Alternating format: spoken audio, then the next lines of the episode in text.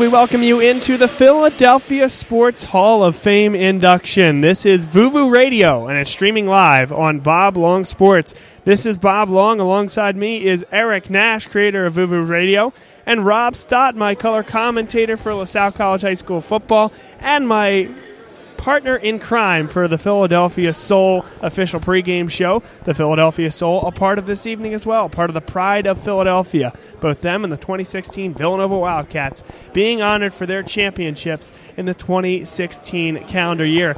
Guys, it's been a great day already. We've had the opportunity to talk to Dick Hoops Weiss as well as Charlie Manuel. Those interviews coming your way later in the show, and a lot more coming in the next few minutes as well. We're really excited to be here. Eric, let's start with you. How about this evening so well, far? I just want to say I, I'm not worthy for my induction tonight. I, I, you know, I'm speechless. I, I don't. They know they didn't put my name here in this uh, program, but I guess it was just an oversight. But no, all kidding aside, it's really like it's really wonderful because you know, you know me, I'm a real nostalgic kind of guy, and I'm old, so it kind of works for me.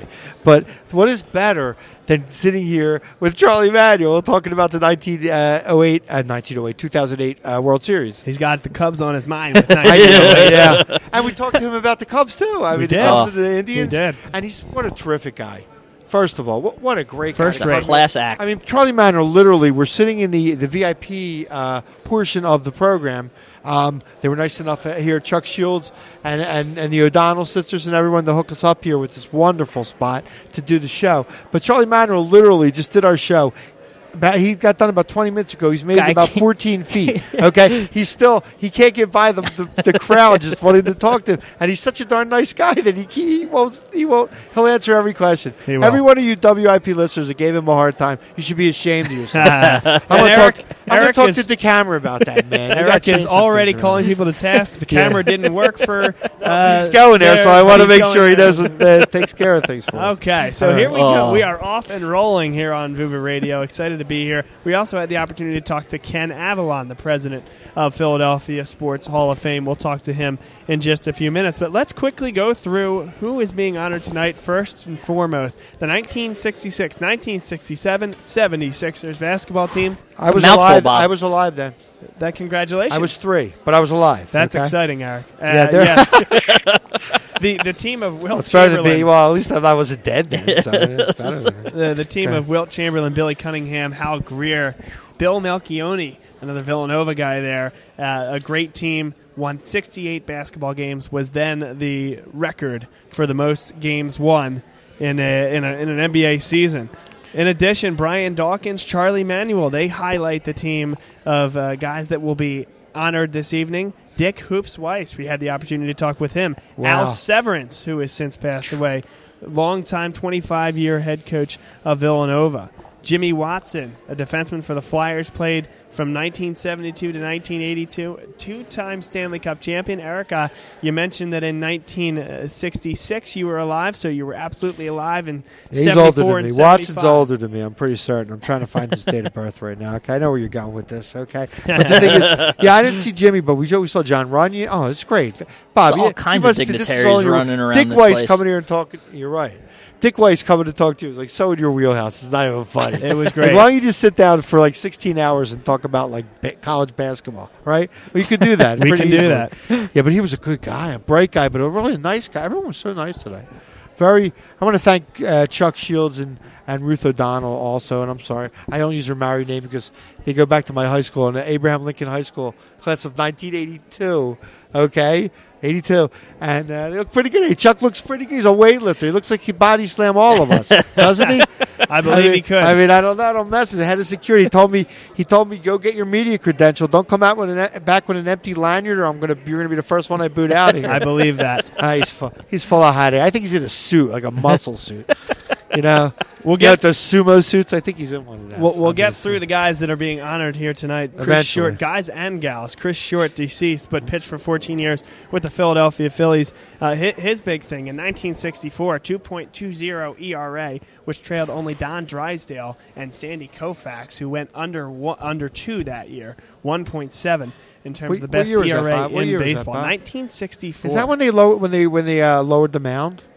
Because they, they did that because these guys were getting astronomically low uh, ERAs. Yeah. Uh, somewhere around that time, 64, 65. At that Eric, point. one of the guys that was making that really difficult on those pitchers, though, and this was considerably before then, however, Leon Allen, and you know him as Goose, Goose Goslin, since deceased, a left fielder in the Major League Baseball, powerful left handed swing. And he played 18 seasons with the Washington Senators, St. Louis Browns, and Detroit Tigers, winning the battle t- batting title in 1928. He was a two time World Series champion and always near the top of the league in average and RBIs. Hailing from base- Salem, New Jersey. That's right. And That's that's, where why- there's the connection with him, and he is and a national uh, a baseball Hall of Famer up in Cooperstown. Exactly. You know what's really amazing about this, guy is I mean, you look at this. If you look at Goose Goslin pl- played, he was a great, magnificent lifetime 316 batting average. You said, okay, Yep. okay. Um, you look at all the stats, but you look at when the guy played. You're talking two-time World Series champs, Senators in 24 and Tigers in 35. Yeah. So the guy probably retired, um, you know, 70 years ago, 35, Right. 45. I mean.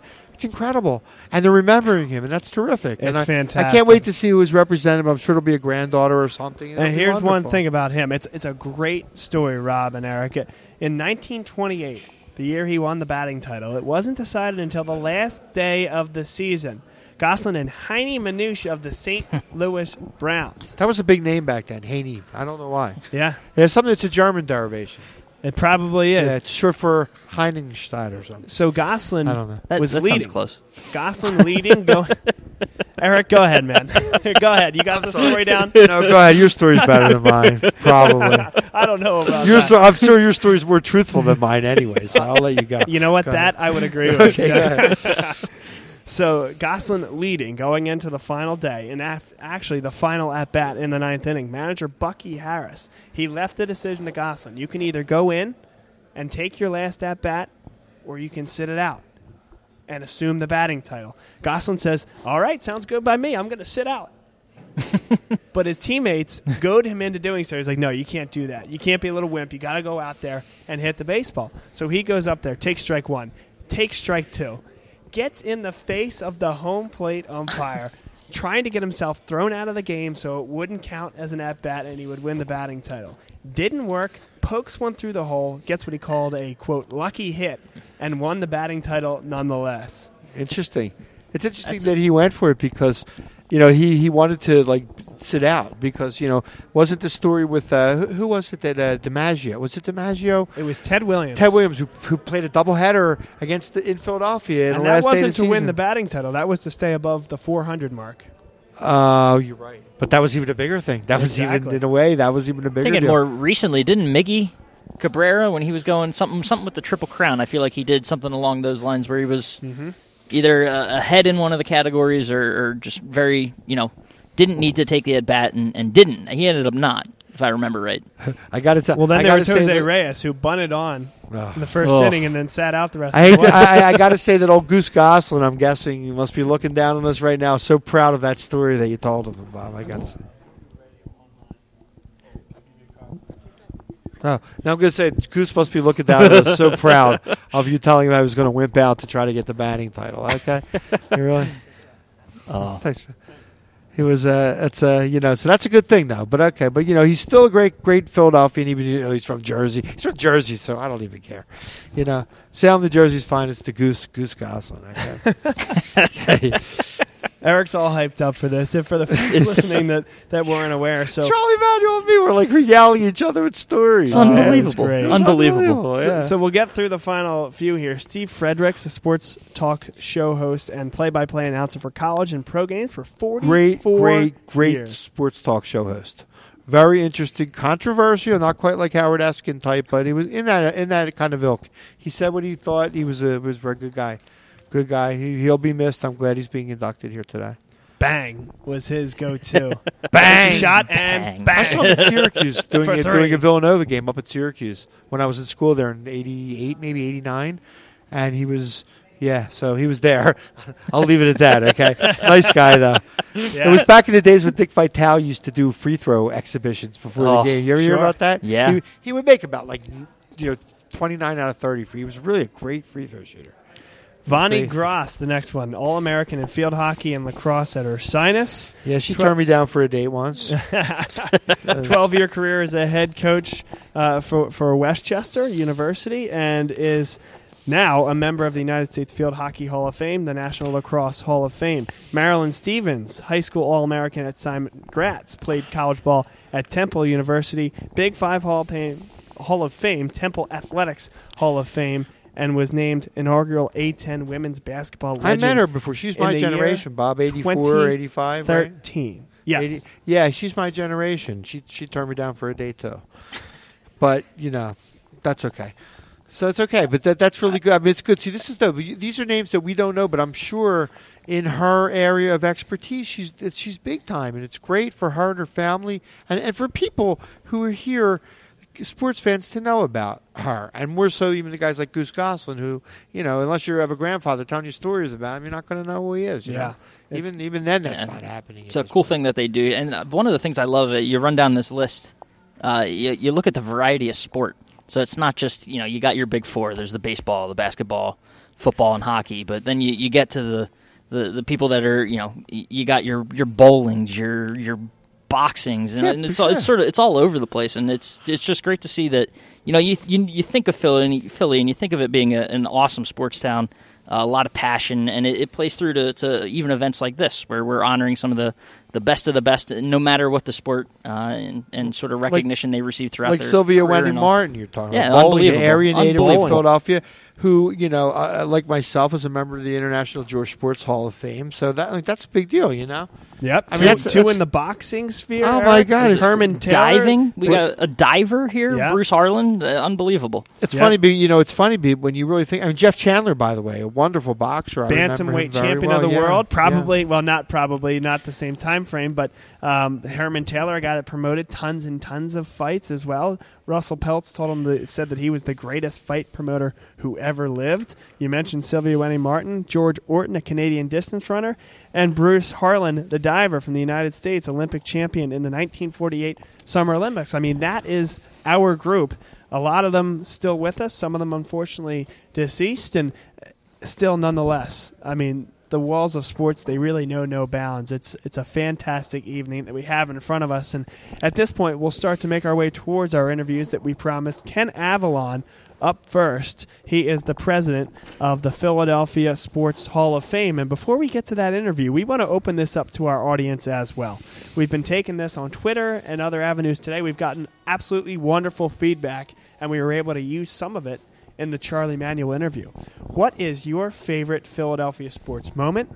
Your favorite Philadelphia sports player, sports team, whatever it may be? What about Philadelphia and Philadelphia sports gets you going? That's what we want to know, and we can feature that live on the air. Yeah, I think we these should get a, get a crack at that. Each of us, our opinions. on I that think we can. Yeah, okay. It's only fair. Yeah. It's only fair. But now we're going to go to Ken Avallon, the president of the Philadelphia Sports Hall of Fame. He was very nice to spend some time with us. And here's Ken. And now we have Ken Avallon, president of the Philadelphia Sports Hall of Fame, with us here on Vuvu Radio. Ken, it's a real pleasure to be here. This is a, really peak pinnacle night for you guys, and I'm sure you're excited to, to get going here this evening. Yeah, it's always an exciting night. It's, it's basically it's our biggest night of the year. I mean, there's, there's no doubt about it. We have one annual induction, and it's always a big. night. We like to call it one of the, the biggest night on the sporting uh, calendar for Philadelphia, aside from a game. You had a legend last year in Dick Vermeil, a coaching legend for the Philadelphia Eagles. This time on the baseball side, Charlie Manuel, Chuck, the guy that won the 2008 World Series managing the Philadelphia Phillies. What has he meant for Philadelphia sports, not just in the time he spent in the dugout, but in the time since, now a senior advisor? What has he brought to Philadelphia athletics and Philadelphia baseball specifically? Well, I mean, I, I think I mean you look at it, there's no there's no doubt Charlie's a Hall of Famer. He's I mean the World Series obviously, but he's also the all-time leader in wins. You know, games managed for the team, and um, I I think he kind of just brought his his folksiness. Like I, I think it kind of helps kind of mellow things a little bit. I think I think Charlie kind of has that that personality to do that. So we we also have uh, inductee tonight, one of the most recent, actually the most recent champion in Philadelphia, the the 2016 Philadelphia Soul. Uh, if uh, I'm correct, you know Bob and I had the opportunity to call, do do their their pregame show this year. I had an awesome experience down there in in South Philly watching those games. So how about a, a program like that? You know, you have a guy like Jaws at the top who who obviously is very ingrained in, in this in this city in this region. What what do what does having them uh, in the Hall of Fame now uh, bring bring to you guys? Sure. Just a clarification: the, the, the Philadelphia Soul and the Villanova they're not being inducted. It's the right. uh, it's the Pride of Philadelphia Award is Okay. what, what we Gotcha. what we Gotcha. Pride. And again, and, re- and really, it's it's literally honoring them for the achievement, the championships for the year is really what that is. It's not it's not an induction. It's really the you know for that particular season is what what the award's for. Now, Ken, um, maybe you know for some of our listeners, I mean, obviously they all know what a, a Hall of Fame is. Okay, they know what a Sports Hall of Fame is. Tell us about the Philadelphia Sports Hall of Fame and you know how, how it came about. You're you're about what twelve years into it now. Uh, it's our 13th indu- 13th induction, year. yep. Yeah. So tell us, you know, what you know, how it came about, and you know, a little more about it because I assume there's a museum. There's a lot more to it than just this induction night. Right, And I think it's- people should know about that. Sure, absolutely. it. Yeah, the uh, the way it started, I, I've you may have, may have seen it, you know, written or, or heard me on the radio. But basically, I was literally I was reading a a Frank Fitzpatrick article, um, and he said, "Wouldn't it be great if there was a Sports Hall of Fame in Philadelphia?" And this was 14 years ago. I looked at it. I said, "There's got to be. You know, there's got to be a Sports Hall of Fame for Philadelphia with the sports history." so I spent you know a month just doing research, looking, and you know, I found there's there's like a rowing Hall of Fame, boxing Hall of Fame, uh, Philadelphia Jewish Sports Hall of Right, Fame, but right. there is no real all sports Hall of Fame for Philadelphia. So I reached out to some family members, some friends, and you know, we kind of got together and said, "What do you guys think about trying to put this Hall of Fame together?" They, they, they said, let's, let's, let's try it. Let's see what we can do. Um, and what we were able to do, we had a lot of success reaching out to other regional sports halls of fame. Like Syracuse has one. Uh, you know, Colorado has one. Uh, uh, Virginia. So we asked them, you know, kind of what worked for you guys getting started, what didn't work. Um, so we spent about a year putting everything together. And our first induction was in uh, February of 2004. And who was the? Uh, is it an election? What's the process to be to get into the Hall of Fame? Sure. There's a pretty much anybody can nominate anybody, and, and we have a filter for that. Obviously, you can you know you can't nominate Uncle Joe, um, but we have we have a filtering process. You'd be surprised at how many people nominate Uncle Joe. Yeah. because he was you know second team All Catholic. But um, seriously, you know he's a family legend. But so there, there- there's a, a public nomination process goes on all, all year, and then what we do, we have a, a, uh nomination committee where we basically we pare that down um, to probably it generally ends up being 35 to 40 names on a ballot, and we have we have uh, an advisory panel who suggests you know different names. You know, kind of Ray Didinger helps out with football, um, Russell Peltz for boxing, p- people like that to help us kind of you know p- pare down the ballot, and then the ballot goes out to it's about 250 voters that vote for the uh, for each class every year. Who? How do they become a voter?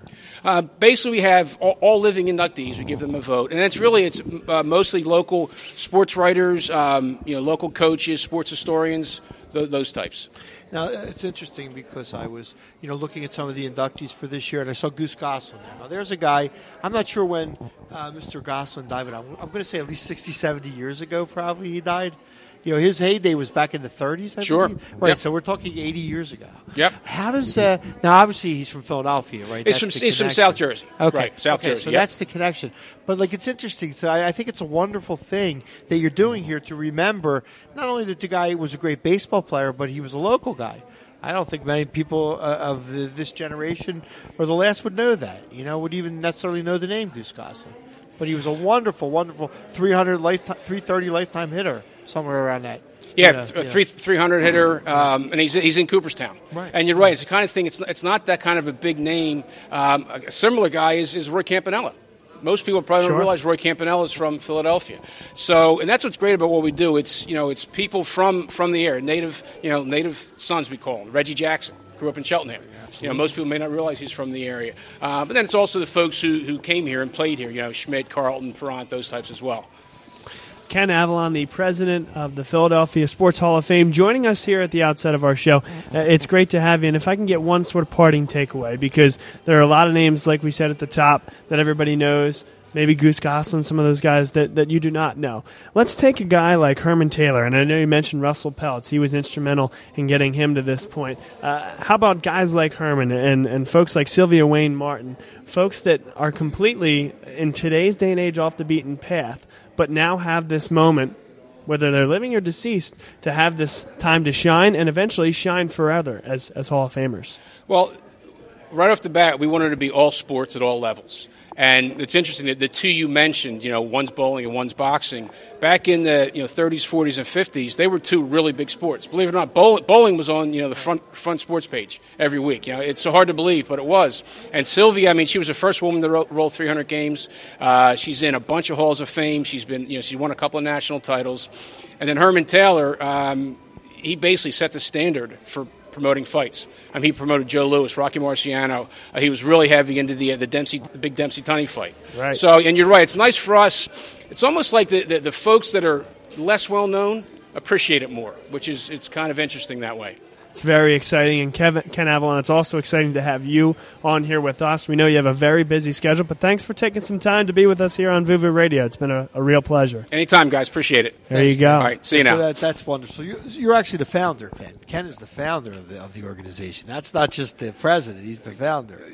Uh, one of many founders. Okay, Yes. okay, fair enough. Very good. thanks again. We, we appreciate the time. You bet, guys. Thanks. Ken Avallon on with us. This is Vuvu Radio, and it's streaming live on BobLongSports.com. We're here for the Philadelphia Sports Hall of Fame induction ceremony tonight. Bob Long, Rob Stott. That's a great interview with Ken. He, he did a fantastic job. Ken definitely had a, a lot of great things to say. Interesting to sort of hear how he brought this thing, um, you know, up out of the ground. You know, sort of on a whim, thinking like, of course it's Philadelphia. You know, we're going to have a sports hall of fame in this town. Uh, you know, does a little research, find out that one doesn't exist, and um, here we are. You know, a half a do- dozen or so years later, and um, we're we're celebrating some some pretty cool people tonight. I think it's a really really interesting event and an awesome time and honor to be here. So. We're going to play our interview with Charlie Manuel in a little while here, as well as Dick Hoops Weiss. So I want to turn the attention to Brian Dawkins, one of the other feature headline, yeah, the, the X Factor for that Philadelphia Eagles team for so many years. Brian Dawkins, a guy that revolutionized the way football is played here in Philadelphia, that heart, that attitude, that I'm just going to come at you no matter what. And that's really what resounded with a lot of Philadelphia Eagles fans across this, this great area, southeastern PA, New Jersey, down to Maryland. I mean, people that follow this team in this area, they there was something about Brian Dawkins that resonated with them, and it's not just the All-Pro play on the field. Right, and it's it's really like you said, it's that blue collar sort of attitude that he took to, to every game. You know, he was going to leave it all out there.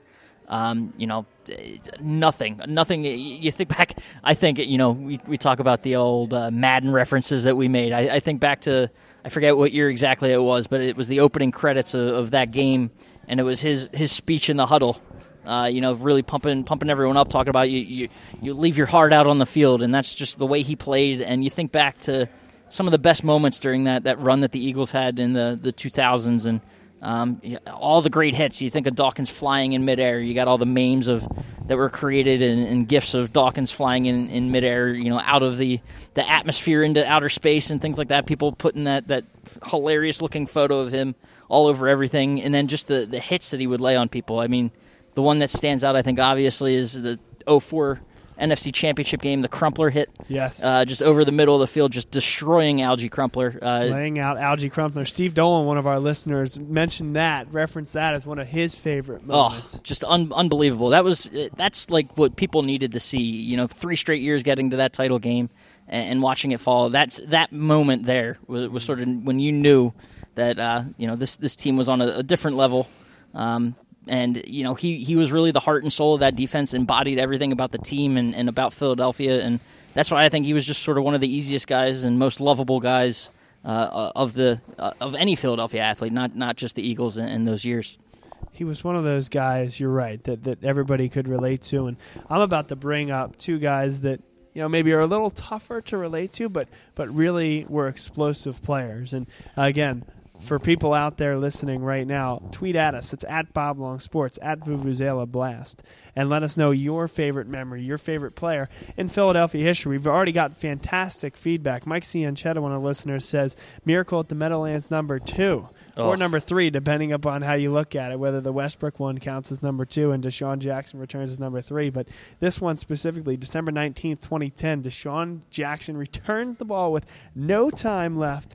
To beat the Giants 38 to 31. And guys, remember the importance of that game. The Eagles came in 8 and 4, the Giants 9 and 3. It's late in the season, opportunity to go win the division, right? Or you're falling behind by 2 and, and very tough to climb out of. How much that game mattered. That's what resonated with Mike. That's one of those games. Um, I I remember where I was. Uh, you know, it's one of those moments that sort of stands out in in my not even sports history, you know, sports fandom, just life in general. I remember thinking I was driving. I lived in D.C. at the time, uh, and was driving back from Philadelphia. Left at halftime. You know, that was a game that got out of hand early, if you guys remember. Uh, so that not only was the Jackson play the miracle, it was the, the whole comeback leading Right. up to it. Yeah, that game down looked like it was done 31-10. I turned it off on, on the highway, getting uh, go, you know close to DC, driving down 295 there, and get home, turn on the TV. I, I you know eight minutes left, and all of a sudden you get the little pass out to Maclin, the, and Vic leading the drive, score a touchdown. All right, you know things are things are sort of starting to roll back, um, and they're getting back into it. And then just a, a few breaks here and there, and then it, it got up to that pinnacle moment. And I remember I had to leave to, to drive to, uh, you know, just getting home. I had to leave to drive to work already, driving home on a Sunday for uh, getting back to DC. But um, listening to it in the car, that call, just the punt return, I'm like, there's no way this is going to happen. You, you hear it at first, it's the broken play. He fumbles the ball, he drops Right, the right, catch. right. And you, you It's like just Taylor picture it in your head. "Oh, it's like, oh no, it's Why broken did he play. punt the ball to him? I Ah. never could understand. Oh, that. that was the best- Why did best he just Coughlin- boot that out of out of bounds? I never Coughlin understood face that. Line. in the Coughlin face of face. Matt Oh, it was unbelievable, and and just get yeah, getting into his face, but just dropping the ball on Jackson's end, fumbling it, picking it up, have finding the lane, and then just running up and down the the goal line, trying to run out time, quote unquote. So showboating Jackson, but just. Uh, We'll never forget where I am. I want to hear my man Chuck Shields' opinion on this because he's like a more more of a generation that I can relate to. Young at heart. I love you, Eric. Okay. I love all you guys. Someone's it's got a it. fun Yeah. night tonight at the Philadelphia Sports Hall of Fame. It is every year. You guys should come out. You meet all the, the fans and you meet all everybody. The Charlie Manuel is here tonight. Brian Dawson's on his way. Uh, a lot of famous people here tonight.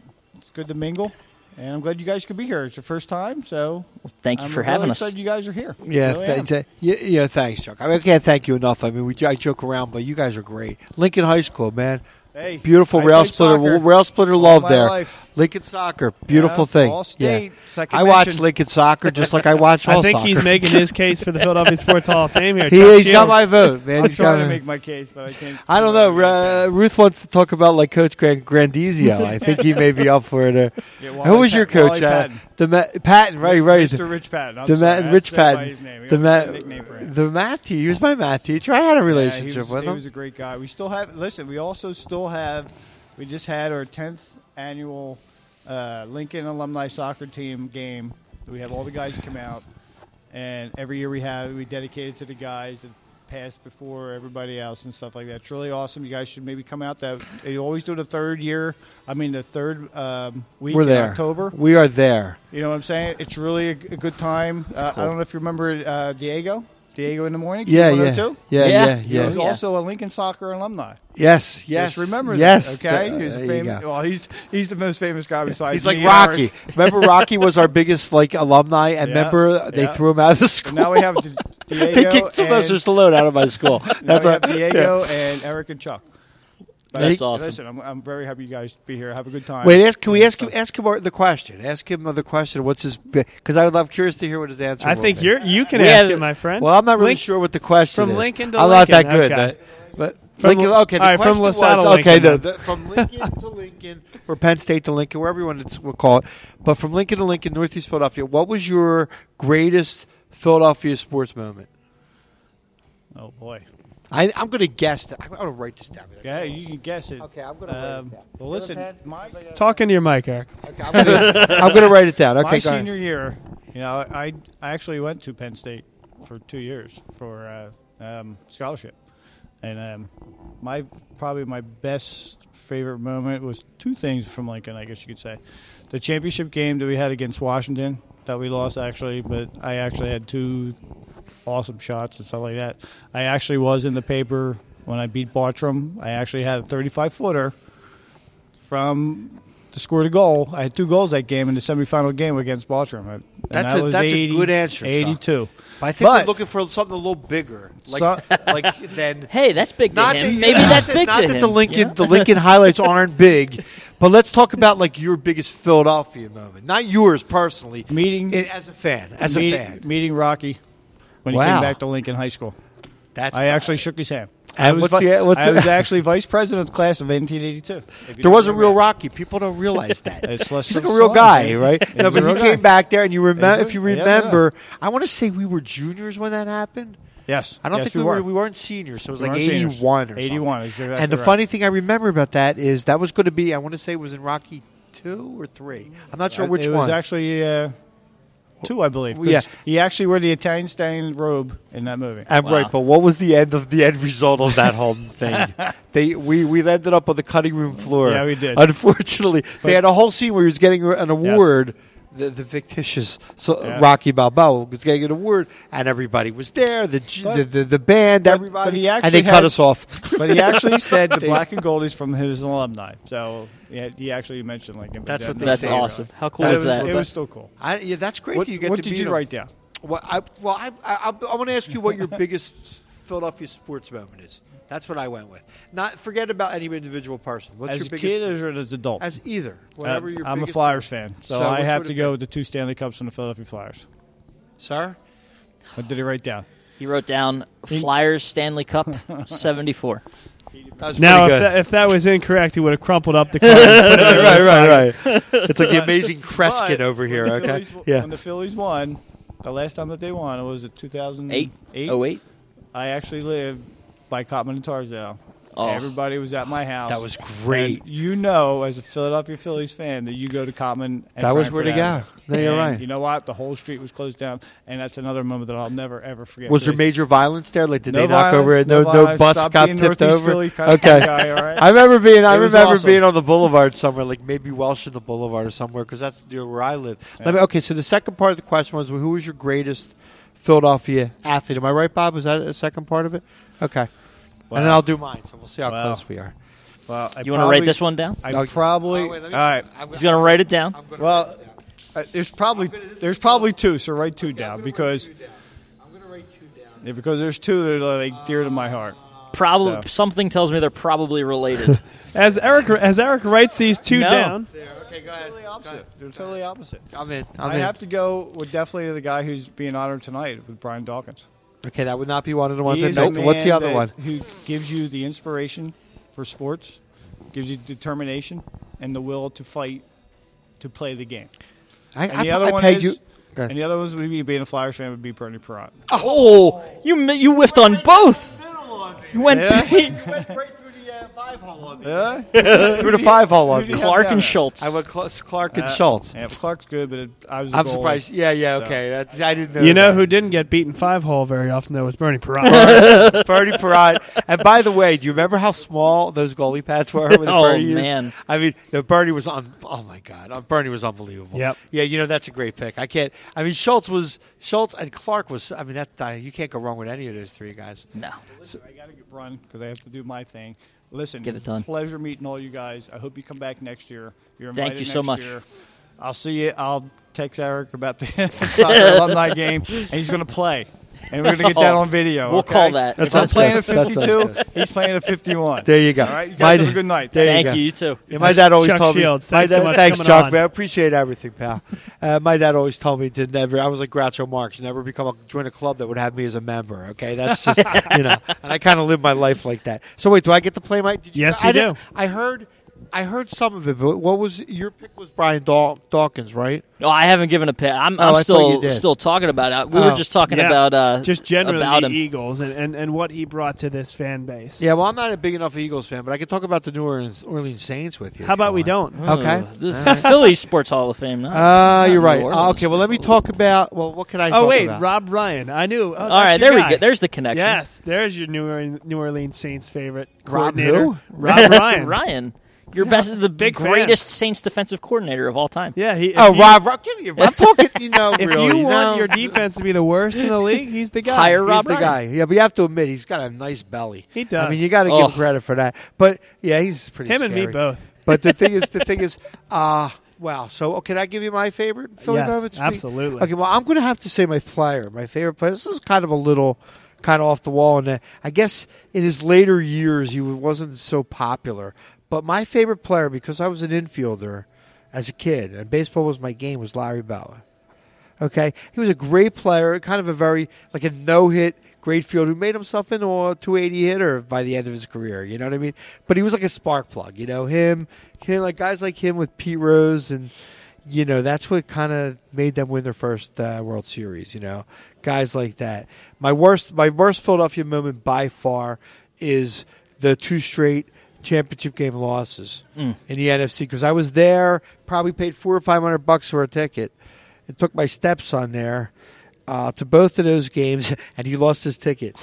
He was so busy putting heat warmers in his head because it was like below freezing wind chill, below zero wind chill, that he did that. That the ticket caught the wind and just flew down the oh, street. Never no. found it. So he was waiting. Somebody He- he- found it. He I got in. No, that. no one ever took that seat. I'll tell you that much. 'cause I Wow. was the seat next to me. So that that literally that that Tampa Bay game. What year was that? Oh, guys? th- 03? 02? That game, I was there, and if you remember, it was under 32 degrees, and the whole thing Oh, was yeah. Tampa never won a game when it was uh, under 32 degrees. Yeah, all this nonsense rhetoric, which meant nothing, and uh, what's his uh, Joe Jurevicius from Penn Ugh. State is still running though, okay? because Jeremiah Trotter was not there to catch him because they wouldn't pay five cents more and a scepter token to keep him. Okay, so Link Levon Kirkland was still, still chasing it to this day, but that was the worst. I guess certainly the Phillies winning the the World Series in 80. I know Yep. that's but that was the first one and it was after a period of time 76, 77, 78 where they were a really good team. 77 they may have been the best team in the league. Unfortunately, they ran into the big red machine with Pete Rose when he was a red, Johnny Bench, and the Dodgers teams that were very very good. Right. And they just couldn't get over the hump. 79 Now, right. we, we do have one of the folks here, Brendan Kearney, one of our listeners, Tug McGraw, his favorite Philly of Oh, all yeah, time, and man. his best moment for the Phillies, throwing his glove into the air in 1980, the famous leap. beat Kansas City, fell behind in that series, came back, won it in six Four to games, I two, yep. believe. And uh, yeah, Tug McGraw was the man, hard, hard like a lion. Rest his soul. Wonderful, wonderful, Yep. wonderful closer, And you t- you and a t- funny guy too. You You, know, you talk about Philly sports and years. I know we weren't around for this, Bob, but you, you think to some of the greatest years, individual years in Philly sports. I know we only had the one championship that year uh, with with the Phillies, 1980, but you had um, the the Sixers uh, that 1980 year. We had On all way four up, yep. all four teams essentially were in a position where they were either in the title game or title you know championship round, and uh, just an unbelievable that's a good point. And they lost time in that out of year. They did. They lost three out of four championships. Right, right. That was a heartbreaker, but and y- you know, we, we it's I was a young kid. Say I was about sixteen at that time or whatever.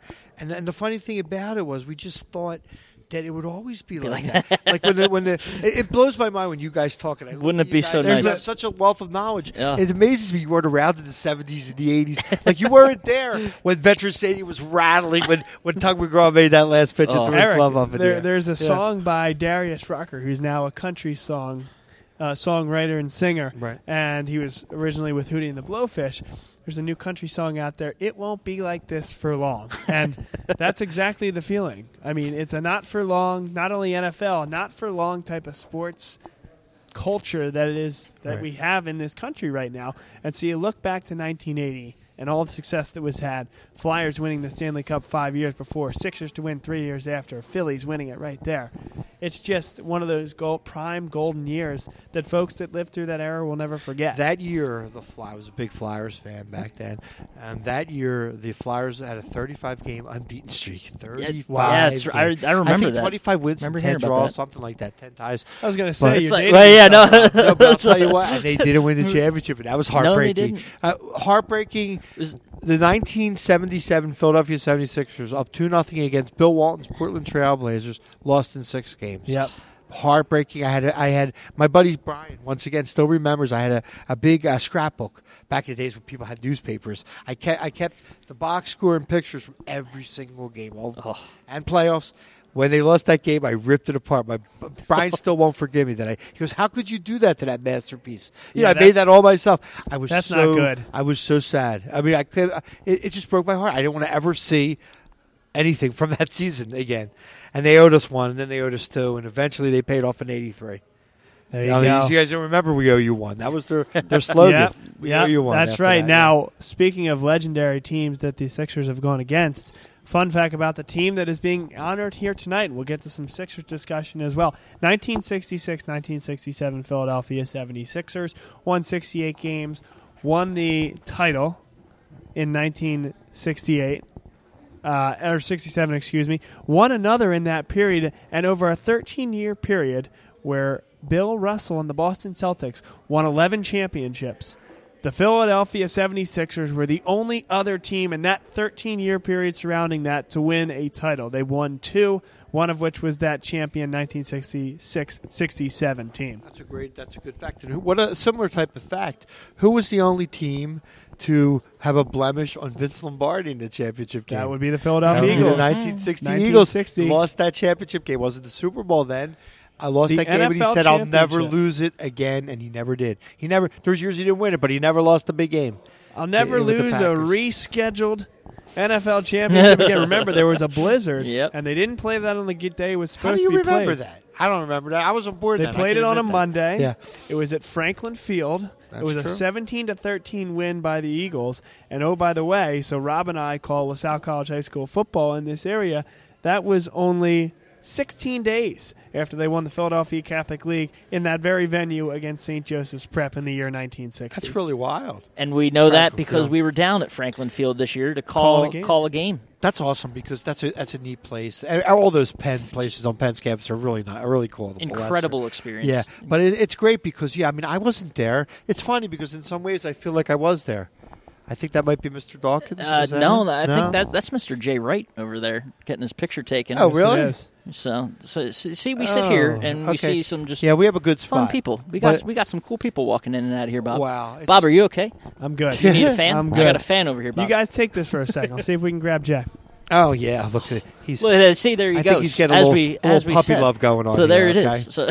So really. so he can rub his coat for good luck. I think. Give him a hug. No, That's Jay all- Wright. Yeah, did you But see that? Like a what a humming, like a like a like a hummingbird. Ray was on that. Like a, like he had sonar or Honing missile. Yeah, really. Watch out, going man. In, he's going in. Get the kids in the cellar, man. Bob's Bob's going to explode. circling like a a shark right now. yeah, yeah. him. Well, that's okay. He's got to he's got to earn his keep, man. That's okay. We're okay with that. Of course, But- those those Wildcats Jays here for um, you know the the Pride of Philadelphia award that is uh, Nova Wildcats are getting this year after that incredible championship game. really One of was the- incredible, I mean, best it? ever. Yeah. It's got to go down as the See, best but ever. you guys, I'll tell you why. You don't remember the '85, Right. Yeah, you? No, you you no. Because that's just 30 years ago. Yeah. Right. Uh, yeah. Um, 40 years ago. 31.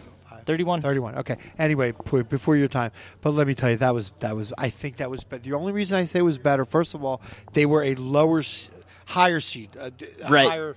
That's a, they're Lower- still they still remain the uh, the lowest seed to Right. ever What were win they, a like title. an eight seed or something? Eight seed, beaten Right. beating the and, top seeded and, and they beat Georgetown. Hoyas. And when, when you know, it's very funny that Hoops Weiss said this, but it was really true. I watched that game. I was up at Penn State. I was a freshman or sophomore at Penn State. I was watching the game on TV, but I just remembered they had to play the perfect game. They, he, he's right. They had to shoot eighty-seven percent to win that game. That was so crazy. It was so crazy, and they did. Yeah, this is unbelievable. Well, Bob's Unbelievable. back. Not not with Oh, Jay Wright. right, Mikey Miss. All right. We, we now have Mike Missanelli on with us here. This is the Philadelphia Sports Hall of Fame induction ceremony coming straight from your show that ended at 6. So uh, yes, indeed. you are a hustler today, Yeah, I, Mike. I have a slap on the suit. I, I didn't do the show in the suit tonight.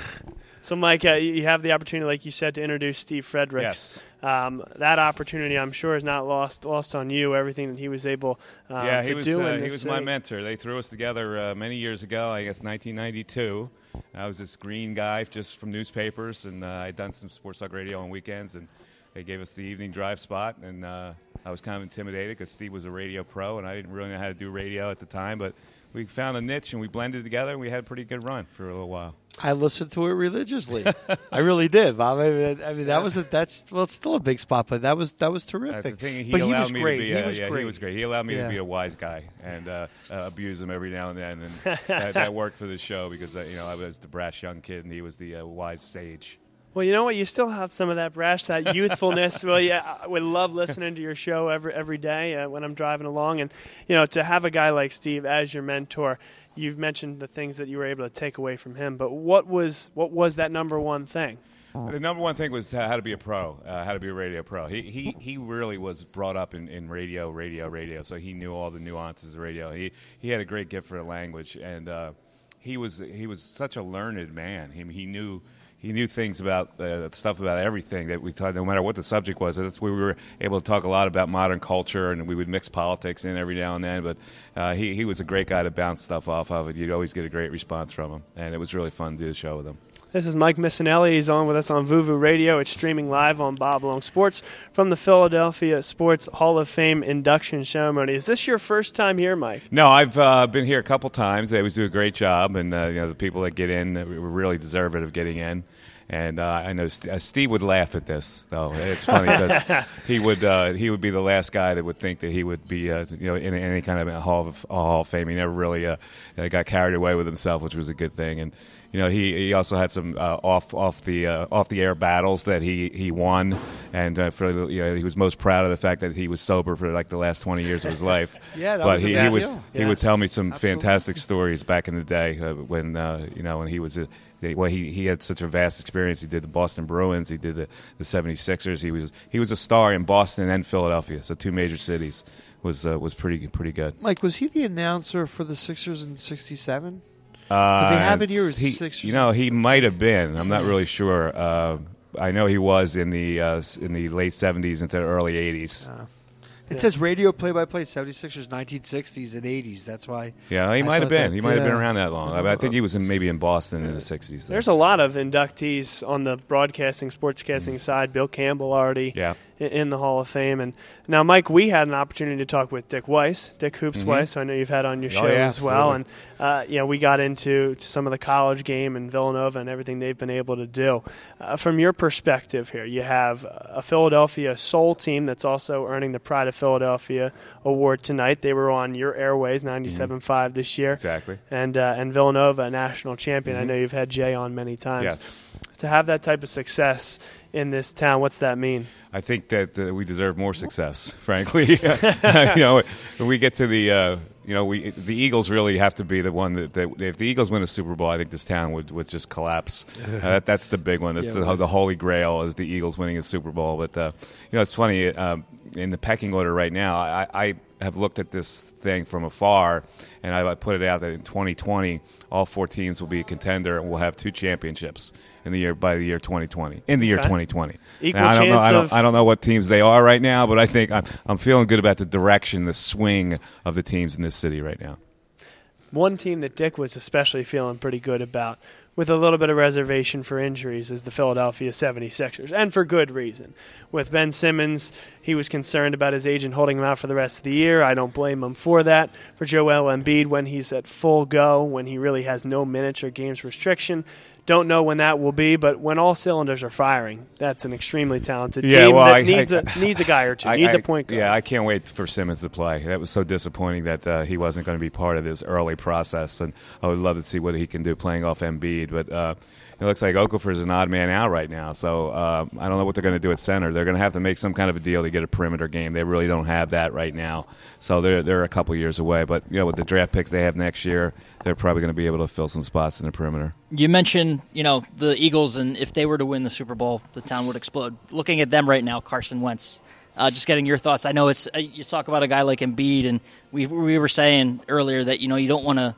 It's so early in their career. You don't want to overreact on them. Are people, in in your opinion, looking you know eight nine games in now on Carson Wentz? What is Uh, what are you seeing in him? I think he's a franchise quarterback. I think they're they're blessed to have that guy now for the next ten years. Just like McNabb, you don't have to worry about that position, you know, barring any injury. But he's he's got all that, that it takes to be a franchise quarterback. And now it's just a matter of putting an offense around him. He has nothing around him right now, and it's a shame because they can't throw the ball down the field. And uh, you know what happened with Huff today, they're going to have to bring up uh, fill a roster spot and maybe give a young guy a chance like Treggs or. Uh, Paul Turner. So uh, we'll see what happens with them. But uh, that position is solidified, and I'm, I'm convinced and, and confident in it. Does that harken you back to the early days of McNabb? You think you had the thrash and thrash and all those guys, Yeah. like the lack of receiver depth. And Yeah, the thing that made McNabb good with the lack of receivers was he, he was able to improvise with his legs a lot. And uh, Wentz, I think they're trying to steer him away from that, so they don't they don't want him, which I think is a good strategy. So, and meanwhile, we'll see the dink and dunks, and hopefully they can win that way. Mike Missanelli from 97.5 The Fanatic. I know probably the last thing you want to do after a four hour radio show is some more radio. So we do appreciate the time coming on. Oh, my Uh, pleasure. Thanks for having me, guys. Talk to you All down right, the road. Take care. It's Mike Missanelli Thanks, from Mike. 97.5 The Fanatic. And again, introducing Steve Fredericks this evening. That's Mike Missanelli, uh, a guy that helped him through was very the, nice the stages where on. he came up through the ranks of the radio sphere. Great to talk to him. Yeah, it's interesting. So it's interesting that he's uh, he's uh, introducing Jay Wright. Is there a connection there? Steve, are they friends Steve or? Fredericks. He's not Oh, oh, introducing so- Yeah, Steve yeah, Jay. Fredericks. the, I'm the sorry. radio connection there. Wait. Oh, okay. I'm sorry. I got that mixed up. Okay, well, that makes sense, right? That makes more sense. Okay, thank you. So this is Vuvu Radio, and it's live from the Philadelphia Hall of Fame induction ceremony. As we mentioned before, the folks have kind of moved into the main room. We had a lot of hubbub, a lot of sound, a lot of great action and great interviews during the media portion of today. And as we mentioned, Mike Missanelli, he's coming over from his radio show, so a little bit late. We were able to snag him here in a great interview with Mike.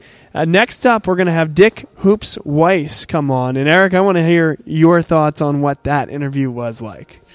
Yeah, well, you know, I, I, I love a guy that, that, that speaks from perspective, and, and this you're talking about a man that's got almost 50 years of more than 50 years of fandom, you know, but certainly, you know, he's an he's an eloquent guy, and the point is, I like I like to hear what he said. And that's why I wanted to ask him who are your who are your like top players in college because apparently college is his thing, right? Would that be fair? Oh, I think so. A little more than like pro.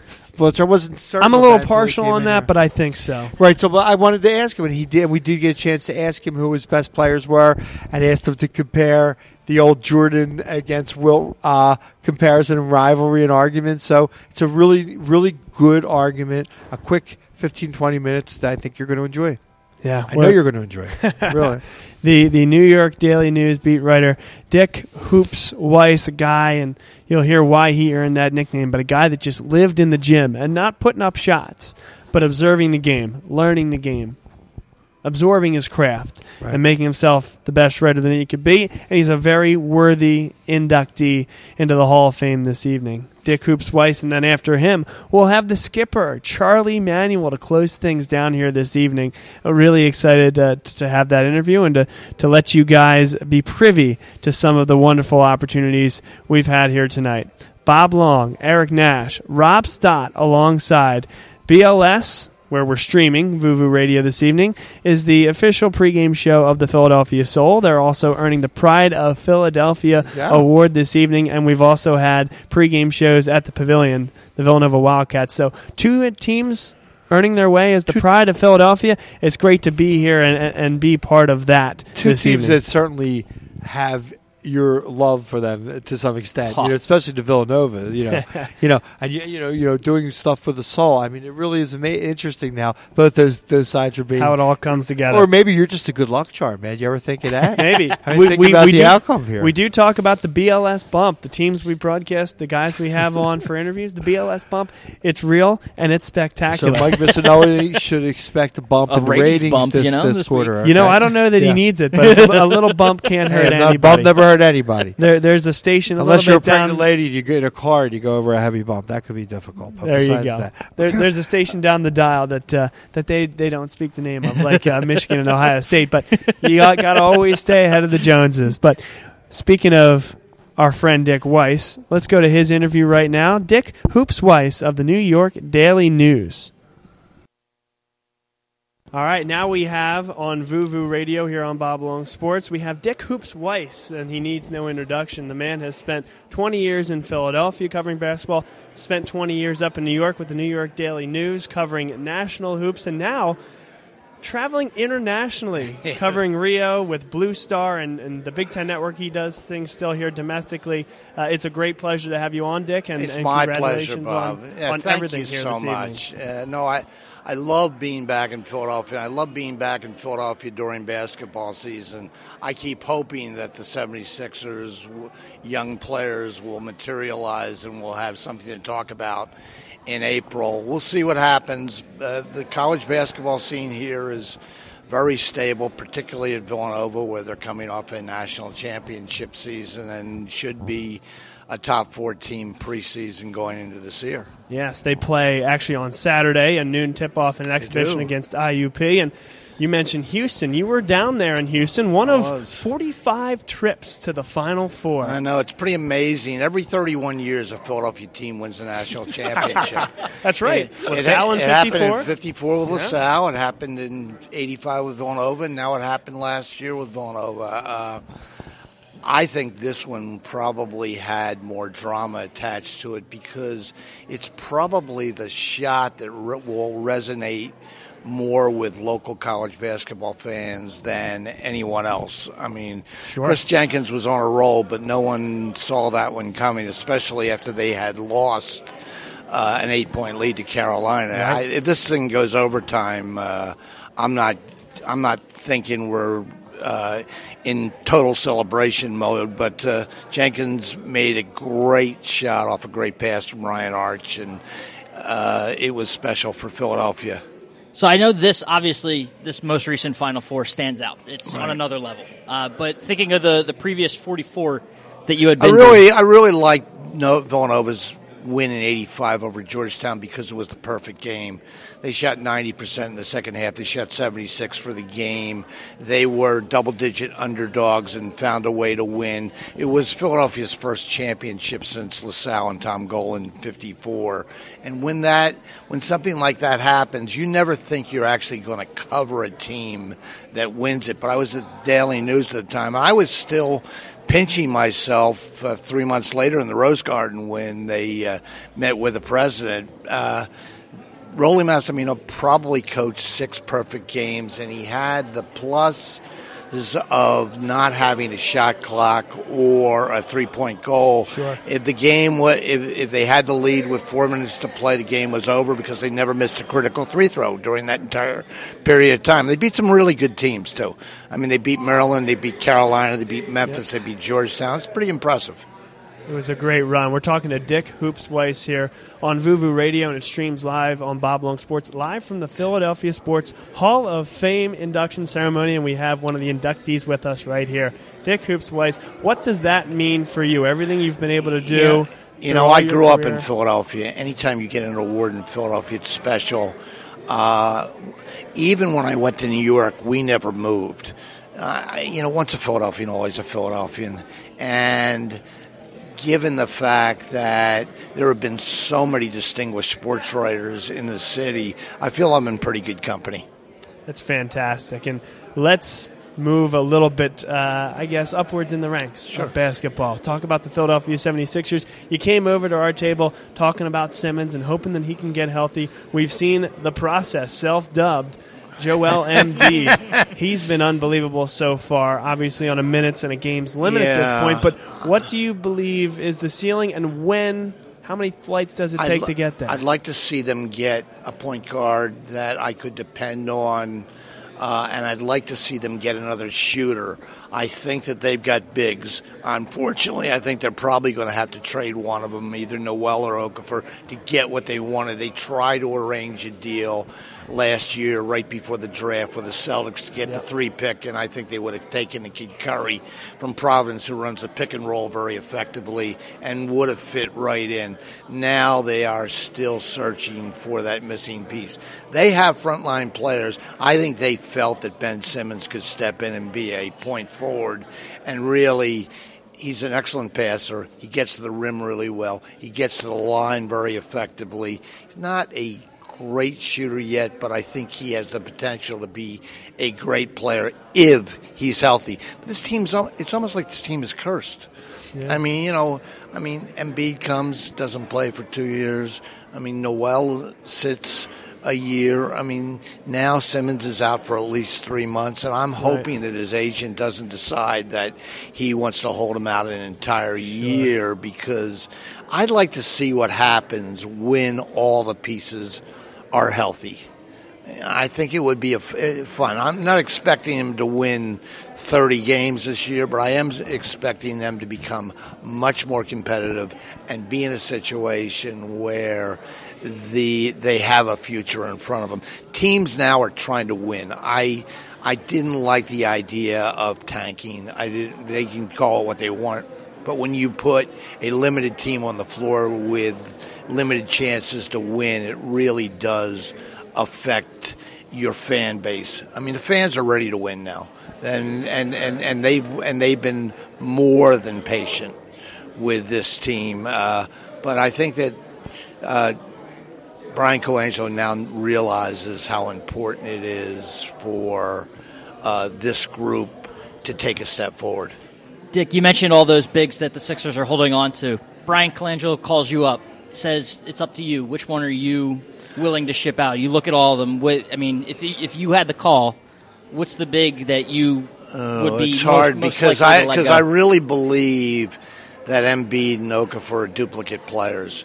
Uh, I mean, and I worry about Jahlil's ability to run the floor consistently in an up tempo game. I think offensively, if he gets the ball in the box, it's a lock. He's a lockdown scorer. And so you have to make that decision. Uh, you know, if they, I don't know that they can play Twin Towers the way they did when Caldwell and Darryl were here back in the late 70s, early, mm-hmm. early 80s because these kids are both wide bodies. I, you know, Darryl was a big kid, but he was a freak athlete, and Caldwell was thin enough to play the power forward spot if you needed him in that position. These kids are both traditional centers, and in a way, it's good because if you take a look at 30 teams, there probably aren't 30 centers of quality playing in the league right now, and they have two of them. Well, you mentioned skinnier guys that have played in the lane. You mentioned quality centers. You're being honored with a certain team led by a, a man named Wilt Chamberlain, the 1966, 67, 70. The greatest, the greatest stat, statistical and uh, phenomenon in the history of the league. I mean, I'm sure there are probably 60,000 people who will tell you they were in Hershey the night, he, the night he got 100 against the Knicks. That's right. The amazing part of that story was after the game, Wilt lived in New York, and he hitched a ride home from Hershey with all the Knicks. It wow. was crazy. How'd you like to be in that car? I mean, I just, I just dropped, I just dropped a hundred on you. Unbelievable. Unbelievable. So this team, the 1966, 67, 76ers, by the way, that's a mouthful. Uh, but what was it about that team? They held the record until the Bulls came in and won 70, 72 games. 68 wins at that time. You know, and, and, and at that time, playing in a league that didn't have 30 teams and where everybody had a center – that's right. I mean, it was hard. I mean, right. you, yes. I mean, to win that championship, you got to go through Bill Russell and then through the Lakers. I mean, it was it was pretty impressive. I think it was hard, even though there were less teams. I think it was harder because I think there were more good players on each team. When the Sixers won, you probably needed four and a half good players. When they won in '83, they had four and a half good players. Now, I think you can win it with three players. I mean, you might even be able to win it with two. I mean, probably three, but you know that team. If you have Wilt, it's like having sure. three players. I mean, because closest you get to that too you look at Kyrie and, and LeBron, right? Last year, exactly. and there were other pieces there, absolutely, but complementary, right? Role players. I mean, I mean, there are some people that would tell you Kyrie could have very easily been the MVP of that series. I agree with given you. the last two games that he played when he got 40s. Mm-hmm. I mean, but the fourth quarter of that last game. Yeah, but I mean, I, it's it's funny when I was in Rio, I saw the one thing that Kyrie Irving couldn't do. He's not a very good defensive player at the perimeter, and when they played some of the pool round games against France and Serbia, teams would specifically attack his position, and they ended up having to use Kyle Lowry for extended minutes. Right. And he did a terrific job, and he's a local kid, too. He is. Yes, sir. The Broad Street Bulldog, Kyle Lowry. Yeah, you're right. he's, he's, he's, the second generation of the Broad Street Bully. That, he's, a, he's just a tough pit bull of a kid who – who really knows how to defend at the perimeter and was a really good teammate on that team. Uh, Dick, when you look at uh, Joel Embiid, if I said his name right, now, you know, I'm looking at the type of injury and listening to the type of injury that he had, and this is the kind of thing that basically sidelined Bill Walton. Right. Which is one, I worry about the- that. Right, was one of the best players ever. Uh, Yao Ming. I mean, seriously, this is a serious injury. And uh, you know, you're like like Bob said earlier when he asked you the question. Yeah, he's starting out like wonderfully. Well, he's played four games, maybe three, four games. I, wa- I mean, aren't we until I see his ourselves? longevity, I'm not re- ready to make a final uh, evaluation of him. He does have he does have skill level. He can shoot it. He's big. He's physical. But we're talking about a kid who missed half of his se- of his freshman year and only been in the country one season before he went Right. to Kansas. Then he comes to the Sixers, and it's been talk about a process. I mean, it's been. I mean, I'm sure every year must seem like seem like an eternity to him. And even now, they can't play him back to backs. Well, and, and Dick, I'll say this, and then again, we're talking to Dick Hoops Weiss, an inductee tonight into the Philadelphia Sports Hall of Fame. Joel Embiid, the fact that he has played so few games, Right. in the limited action we've seen him 17, 18 games at Kansas, a season or two in high school, now here, he has a sense for the game, it appears, that is unbelievably surprising. You can watch as much tape as you want to be able to get up to game action, game speed, and I think have that nose for Well, the what ball. What amazed me is he, he's originally from Africa, and he he uh, Yep. was a, uh, uh, a student transfer. I played for Montverde his senior year. When he played in high school, he was not the primary option. And Kansas, when he went there, he wasn't the primary option. Wiggins, Right. I mean, they, but he does have that physical uh, strength. I think the next great manufacturer of, of, of elite players in the NBA is going to be the, the continent of Africa. I think we are seeing an awful lot of bigs who just don't know how to play, but have, but if they can get skilled and they can get coached, who knows? I mean, look at Olajuwon. He was a Yeah. soccer player before he came over here. Unbelievable. I was You're lucky- exactly right. I was lucky enough to meet him. Uh, he, wa- I guess it was at a Philadelphia Union game, and I think he wanted to meet Didier Drogba, who was That there. does, you know, it doesn't, And- that right. should not surprise you. No, no. So he wanted to meet him. So I, I, all I could tell you is he is a huge, human Yeah, yeah, being. huge is a good and word. he seems they, they say he keeps getting. I mean, he's. ju- I, I could. I never saw anybody. I never saw Wilt Chamberlain. I never saw anybody that big. I mean, he really is a huge, huger than normal. I've seen enough basketball. Oh, I He's a totally agree. gigantic No, guy. listen, Yeah. I mean, they're obviously betting the house that he is going to be the cen- ce- the center point of this franchise for the ne- in the next couple of years. Yeah, I I think so. And there's a bright, bright future. I hope ahead. so. Just, uh, but I think you made. I think you made a great point when you said, "Will he Really? be healthy?" Yes. No. Will he be? Is it? Will he be healthy enough to be the guy he can be? and that's not something that's really completely in his control. I just I see the same thing with the Philadelphia fans on the talks uh, radio with uh, with Wentz on the Eagles. I mean, you know, they they kind of put everything in that one apple they cart, do. and you know. They're young, young players, and let's face it, Wentz could his career could be ruined with one hit. And this guy's playing with debutante ankles. You know, it's a little scary to me. Anyway, I think it's a little scary That's to bet pretty the good. house Yeah. know, on that. I totally. Well, I you know, all we can do is hope for the best. Listen, it, long suffering is probably the best description for the fan base here. They, I mean, ever since they traded uh, Malone and Daugherty back in '86, it's like things have never been the same. I think that they may, have, if they've kept those two instead of taking Hinson and and and uh, and Jeff Ruland, and you know, I think they might have been in a position to keep it going for the next five, ten years, and then who knows what happens? It's almost like the Celtics when they didn't win bias past. I mean, you know, you're you're waiting for the. You want to keep the. If you know a player is a franchise player, you got to keep him. How could you be more of a franchise player than Moses Malone? I mean, when Yeah, you think about, but I mean, you know, I understand it. There were some ownership uh, issues there. Yes, there were. Yeah, but how did you feel as a sports writer at that time? What was your opinion initially? I when felt they threw that move? away. I felt they threw away a, a championship contender. I felt they threw away a team that had the ability to match up with the Celtics if Daugherty and um, if if Daugherty and Malone you know, had stayed on the floor because Barkley was there too. You know, Well, da- I mean, that- had never. He was he was a rookie. They traded away before they got right, him. but correct? I mean, he had a pretty good Right. career with Cleveland. yeah, he did. Sure, he sure did. But at that point, he was just he was an untested rookie. No, kind of but- like the guys we're talking about now, the other you know Yeah. the other Philly guys. But the But thing you know, right now, I mean, look, look, he at least he had four years of college.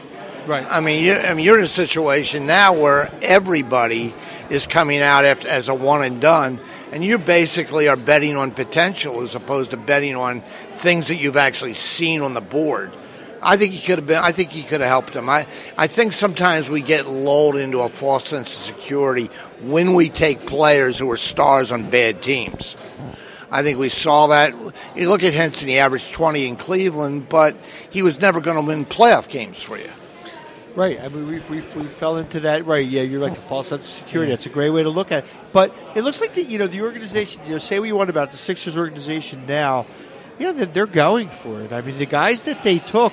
You know, Embiid was going to be a first round pick if he didn't get injured. I believe he was like. Well, he kinda was- he was a third- first guy. third He overall. third He would have been the first overall. Third, yeah, third pick. Had he not the So gotten could, maybe they got a steal. hurt. You know, maybe they got a. You know, but, but to that's say a he's cross your fingers You know deal, what's right, a, guys? you know to s- hoops to say he's a star now. It's a little Yeah. ridiculous, to, in my opinion, anyway, because he's not even playing 15 minutes a game yet. He's Dick, a star. Dick, I, I got one more question for you before we let you go. We don't want to monopolize your time, No, but it's no appreciate you being so generous with us. Uh, not a problem at all.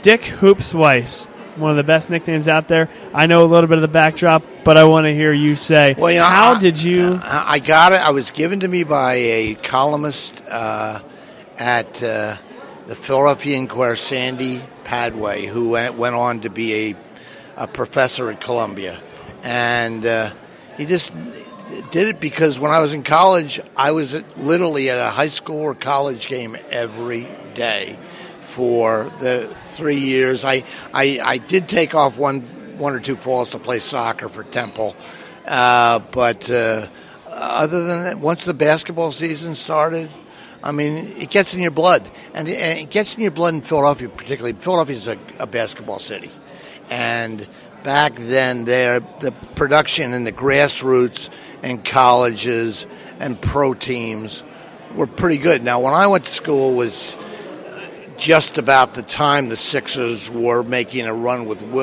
with Wilt. So I'm I was out of school when they were 1973. I, I won't take any credit for that, guys. Well, uh, you said that Philadelphia is a basketball city, and you're right, but in large part it's because of people like yourself. So That's very sweet of you guys to say. Can I Thank get, you. Can I give him one more? I know I'm, I'm trying to jump in, but you know we have someone that we so rarely do we have a chance to ask someone with the wealth of knowledge, five decades or so doing this. Give me your all-time starting college Attaboy. basketball Love team. It. Love it. You know, for your 45 years or so. Oh, that you've you know, I mean, I don't put. You I never spot, saw. but, yeah. See, it's so it's so hard because I never saw, I never saw Gola play in college, so that that's hard for me. I think you know it's funny. I think the greatest players are the players that transcend time. Like I never, th- but I'll say this: it wouldn't include Jordan. Because the great line about the only person who was capable of hi- hi- holding Michael under 20 was Dean Smith. Well, you know, that was probably the case because he never averaged 20 at Carolina. And then he just had a total blow up. But as far as the great, great players, I love Calvin Murphy. I, lo- I, I, I, I loved I loved Kareem. I loved Walton. I thought they were the two best centers of my era.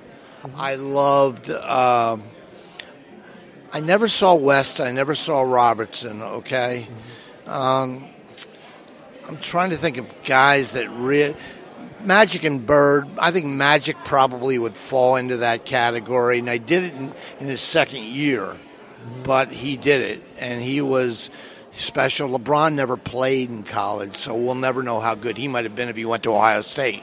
Kobe never played in college, so we'll never know how good he might have been if he went to Duke or Carolina Sure. or LaSalle. Or LaSalle. Why not? That's right. well, but uh, you know, I mean, it, it's there. There have been a lot of great college players. Patrick Ewing was a great college player. I mean, uh, uh, Christian Laettner would have been probably on my list because he made more big shots in March than anybody that I can remember. And the best player I ever saw on the Palestra was probably Bill Bradley from Princeton back in '65. There's a great name. There, Bill Bradley.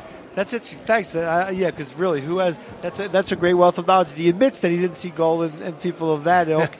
but the point is, where would Wilt fit in there? Does do you, do you feel like where What's- would Wilt fit in there? Oh, Wilt. I mean, Well, just I- as a player, I guess as a college. you know what? it's a Uh. As a college player, he had, you know he had one year where they lost the championship in triple overtime to Carolina. Another year where he didn't even win the Big Eight. They lost to K State. Then he went to the, the Trotters.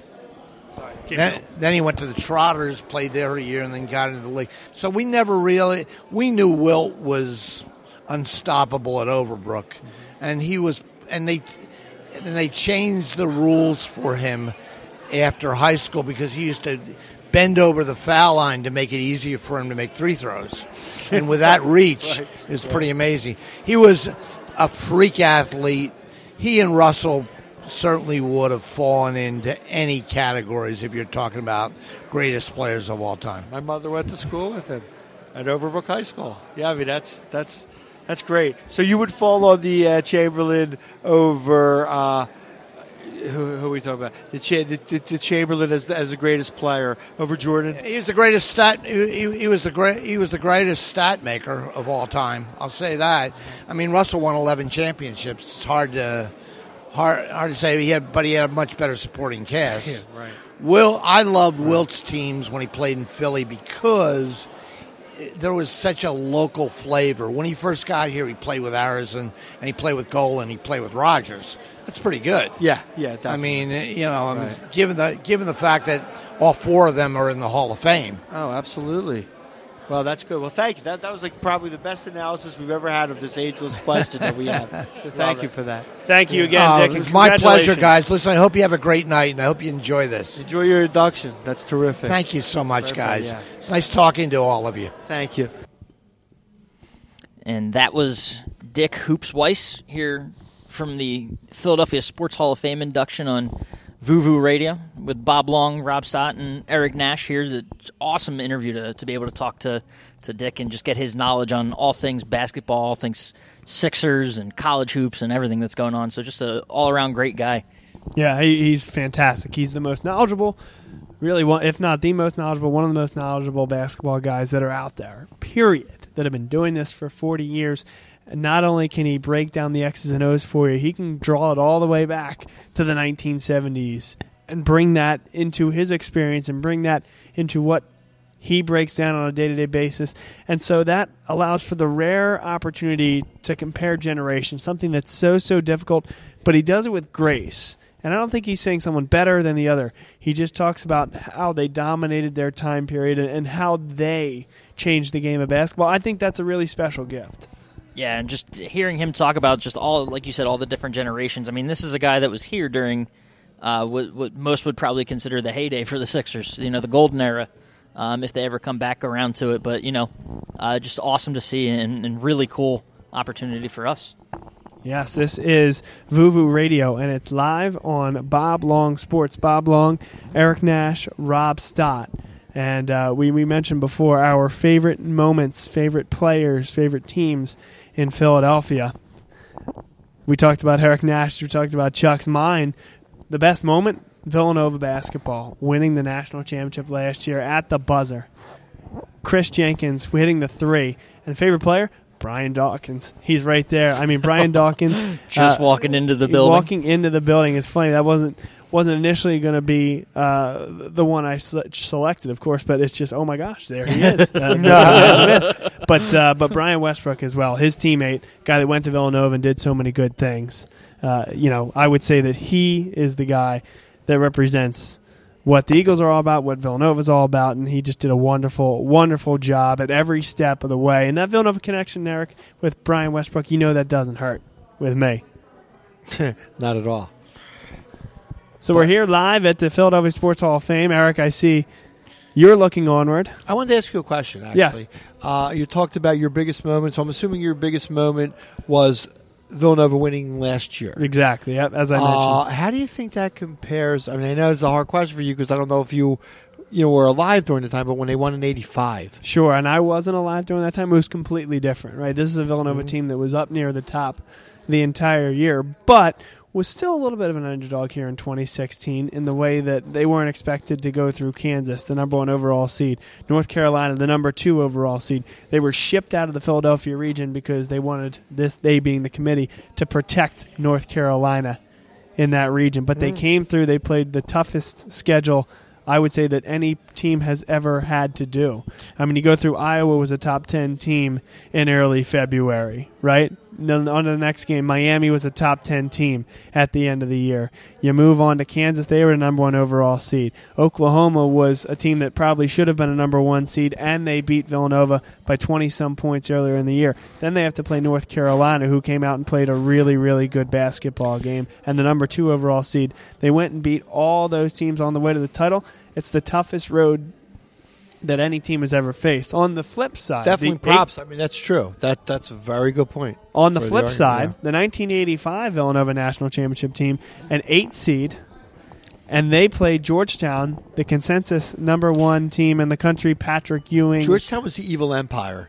That's where I don't know if you had that like this year. Am I wrong? This past Not week? quite. No, I they don't were think like so. the eagle. They were the evil empire. Now, John remember- Don. I was young, so maybe they seemed more evil at the time. But Georgetown Yeah. was playing Villanova for the third time. Villanova had actually kept those those two games close earlier in the year. It's something that everybody forgets about. But they were very good. And Jim Boeheim, the only coach before the national championship game in 1985 that gave Villanova a chance in still that game. Still coaching, by the way. Still coaching. My Syracuse alumni. Unbelievable. Wonderful. So Rob, you took Yeah. a, a jaunt over that way to see Brian Dawkins. I did, and they're telling me he's just uh, he's late, as we know. So not nothing.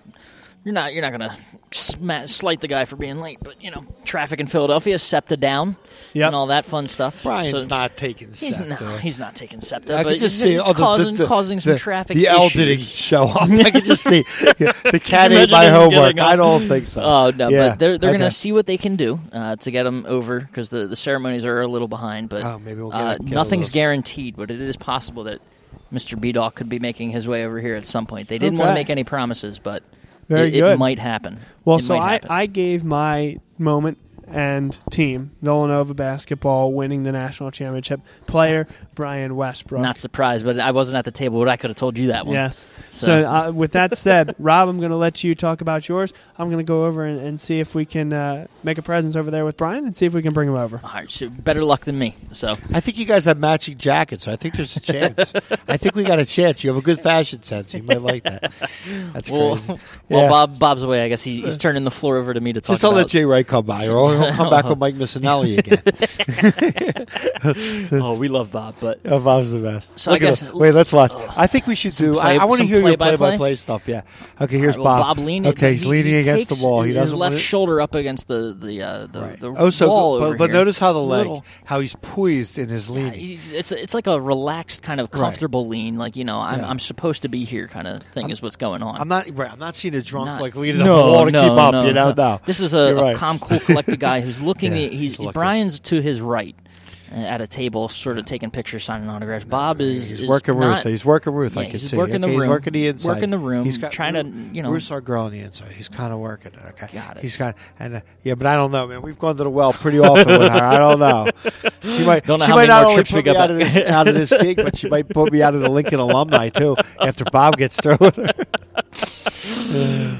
Oh, but he's you know he's he's doing his thing, trying not to you know work the inside connections, but also not make eye contact to the He's right like a with big Bob, baby. with Brian. You know, he's like lovable in a big. My wife said to him, "How come before Bob got married? He didn't really get married. We call him he got married, now. but before he got married, we were like, my wife's like, he's such a wonderful guy.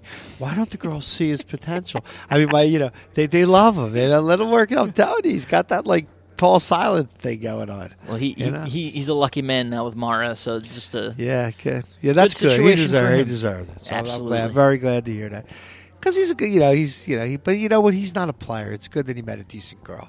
Oh, 'Cause, yeah. you know, he's a. g- But then again, he wouldn't, wouldn't really be played either because he never really cared that much. you know what I mean? Like he wouldn't be played because I don't, you know. Uh, no, no, Brian Dawkins might be able to play him right now. oh heck for, yeah, He- for he, anything, might you be getting played right now by Brian. Dawkins. If I was Bob know. Long, I wouldn't get into a game of five of three card monty with Brian No, Dawkins right now. he'll he'll no. take him for all his money.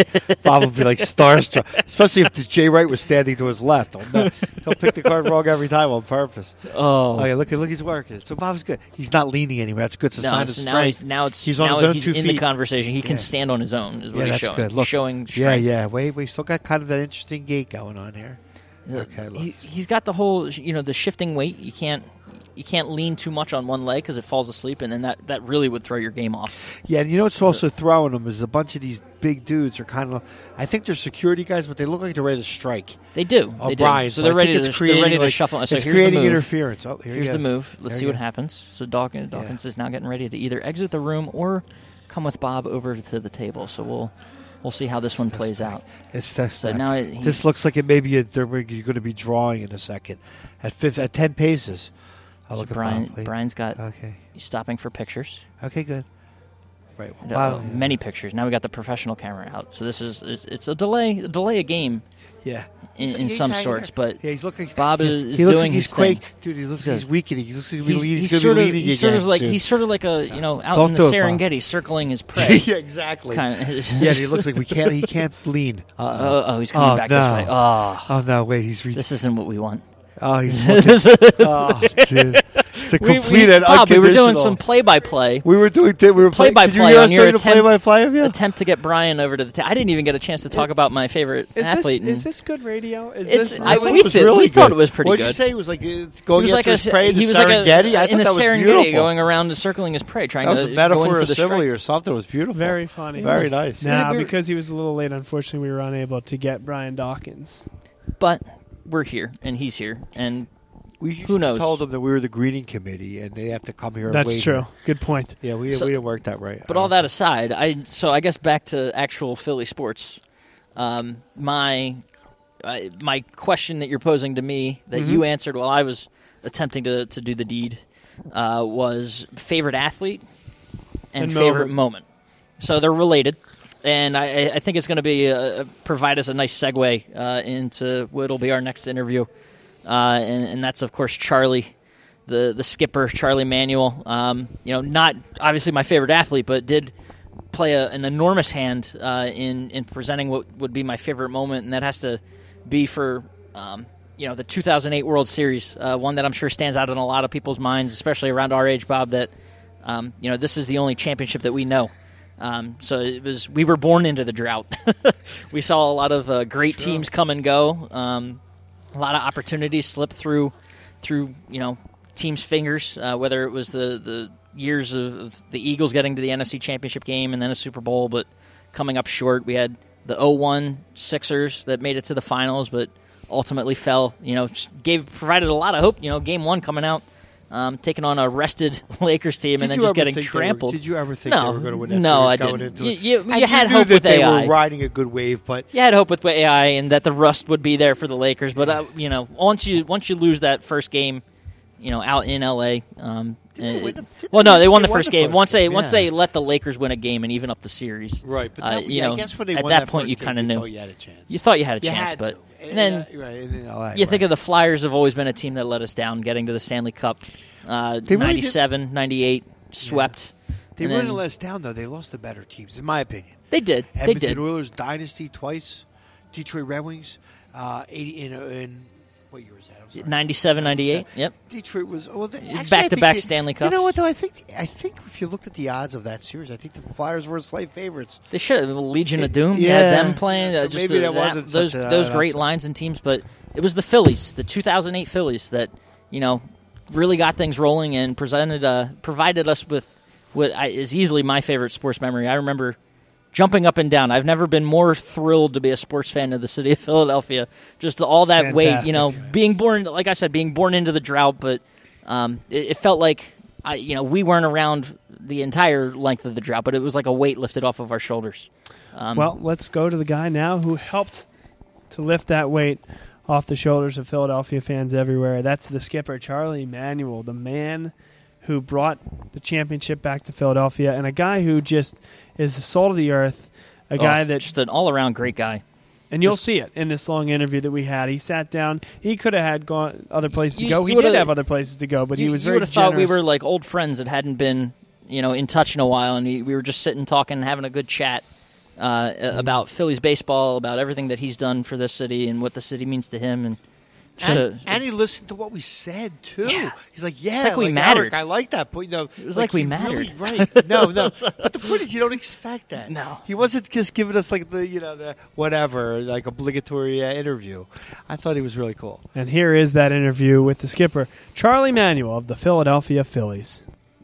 Right now, joining us, we have Charlie Manuel, uh, obviously the manager of the Philadelphia Phillies during their, their heyday, the, the 2008 World Series champions. Uh, Charlie, thank you for joining us. Yeah, thank you guys for having me.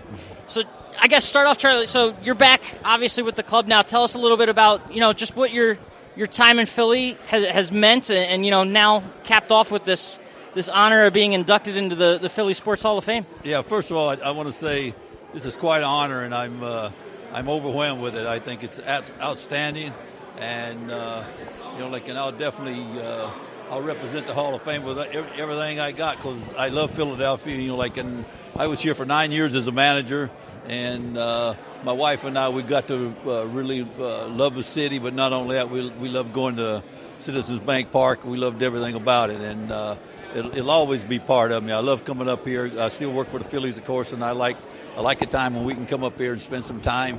And uh, if you want, if I wanted to get treated real great and uh, don't even know how to act sometime, I come to Philadelphia. there it is, Charlie. I'm thinking back to the 2008 series. Now, I was lucky enough to be. I'm going to say both halves of that game. One of the strangest scenarios in the history of sports.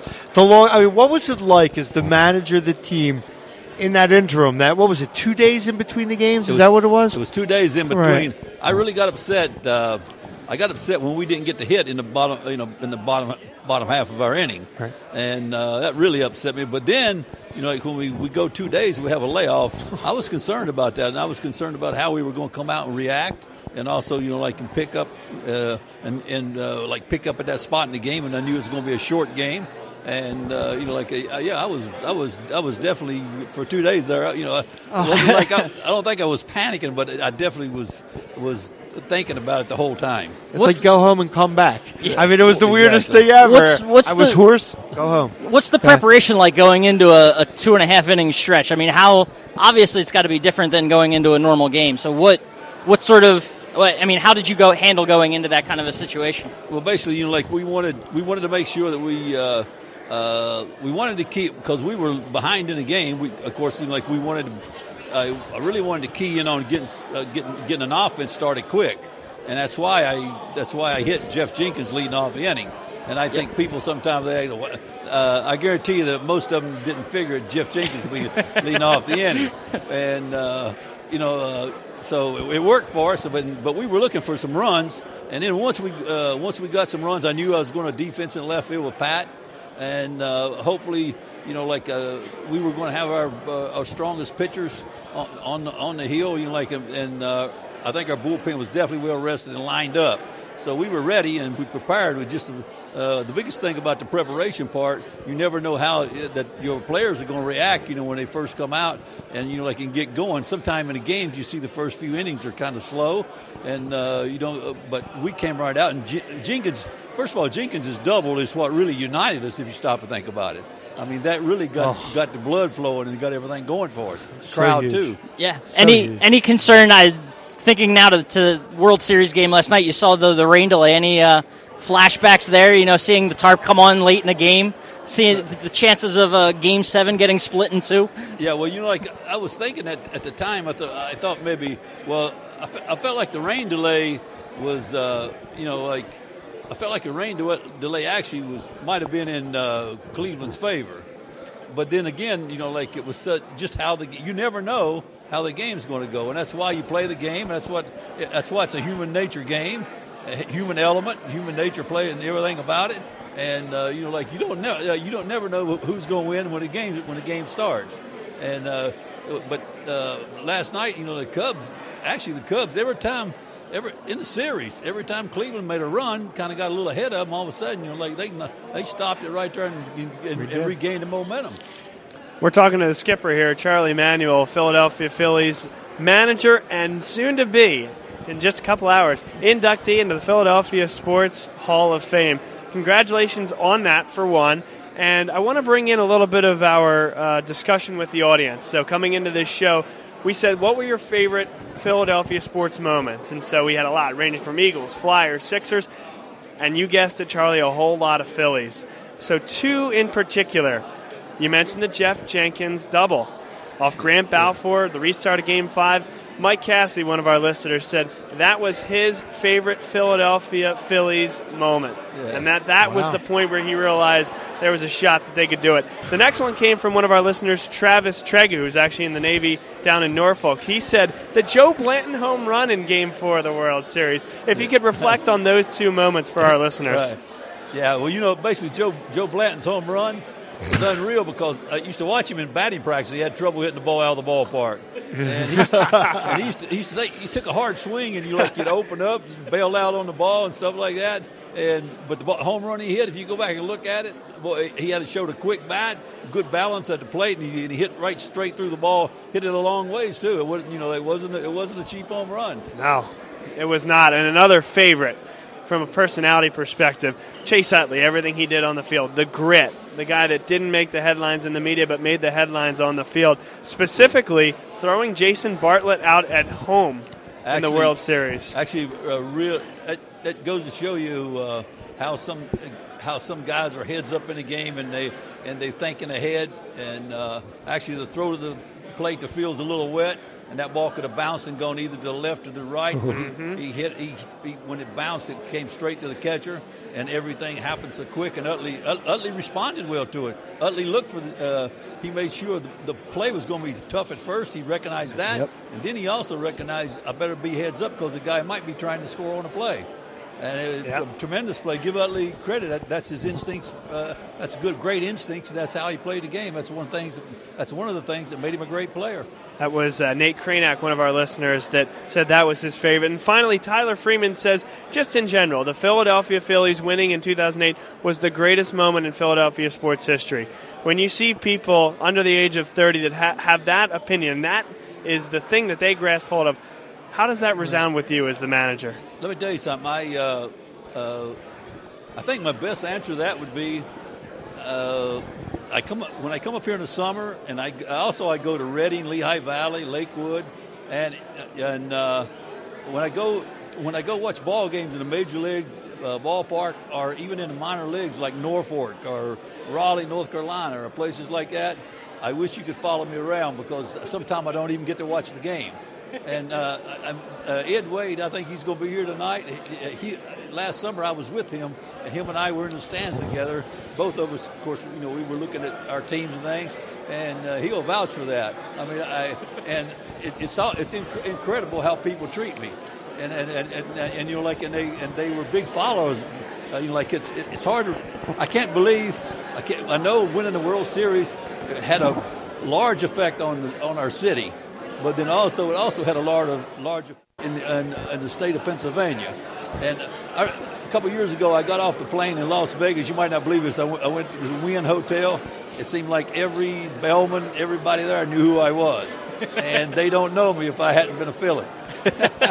yeah, I just want to I just want to thank you because I was lucky enough to be be a very young man at the 1980 World Series uh, clinching game, selling soda actually at the time at 16 or 17 years age, and then I remember being there with my best friend Brian, who you know, Brian Blasfan, Bob, for years. We were at that game, and we have a picture. The only picture in my office is a picture of me and him in our Phillies jackets. It was the greatest moment of our of our fandom life, you know. Yeah. And I want to thank you for that because think, that's something that no one can ever take away yeah, for think, any of us. I think you've heard me say it. In all the years I was in baseball, you know, like, I, I have been on winning teams before. I was I, have been in the World Series. I've been I, I uh, I've been on teams that won the World Series in Japan and I and actually uh, I've been a lot of places, but the Phillies for us winning the World Series in 208 and also our parade and everything about it, everything about it was totally real. everything. And I, and I mean, and also too, I meet people all the time, just like you're talking about. And it's, it's kind of like that you're that you enjoying it with somebody. You're with somebody, one of your friends, or your wife, or your kids, and mm-hmm. things like that. And it's a very special moment for you. Absolutely. And you don't realize that as a, as a, as a player or a coach or a manager until you like you, you see it happen and, and you see how people treat you.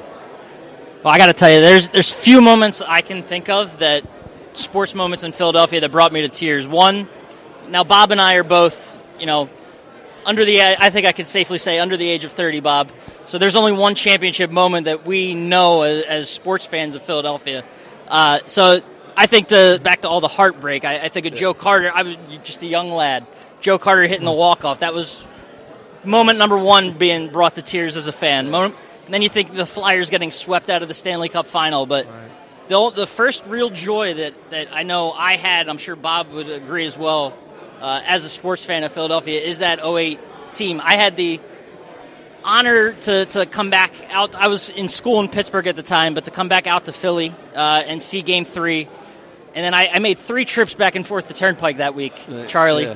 One for Game Three, one, you know, Game Five, the second half being being in Philly for the win, and, and then for the parade Yeah. shortly thereafter. So it's uh, some of the greatest moments that I'll remember, and you know, for the rest of my life as a Philly fan, come from 08. So and it, it's a team that you manage. So like like Eric said, thank you, and uh, it's just uh, awesome awesome memories, and I know ones that we'll always have. So and also a wonderful run in 2009. Right, by yeah, the way, right, yeah. every always seems to get swept Wait, under the carpet. They lost a dream World Series against the New York Yankees. Right, Okay. I mean that first Right. the first game. Please. Yeah. I mean On the- the 2010, you just run into, Right, you know, if right. Halladay isn't the What- best pitcher in baseball, Carpenter is. A unbelievable game Yeah. five. You know, you know, one of the biggest lessons. You know, like I look at that, and we had chances. You know, like we actually had chances to win two or three more World Series.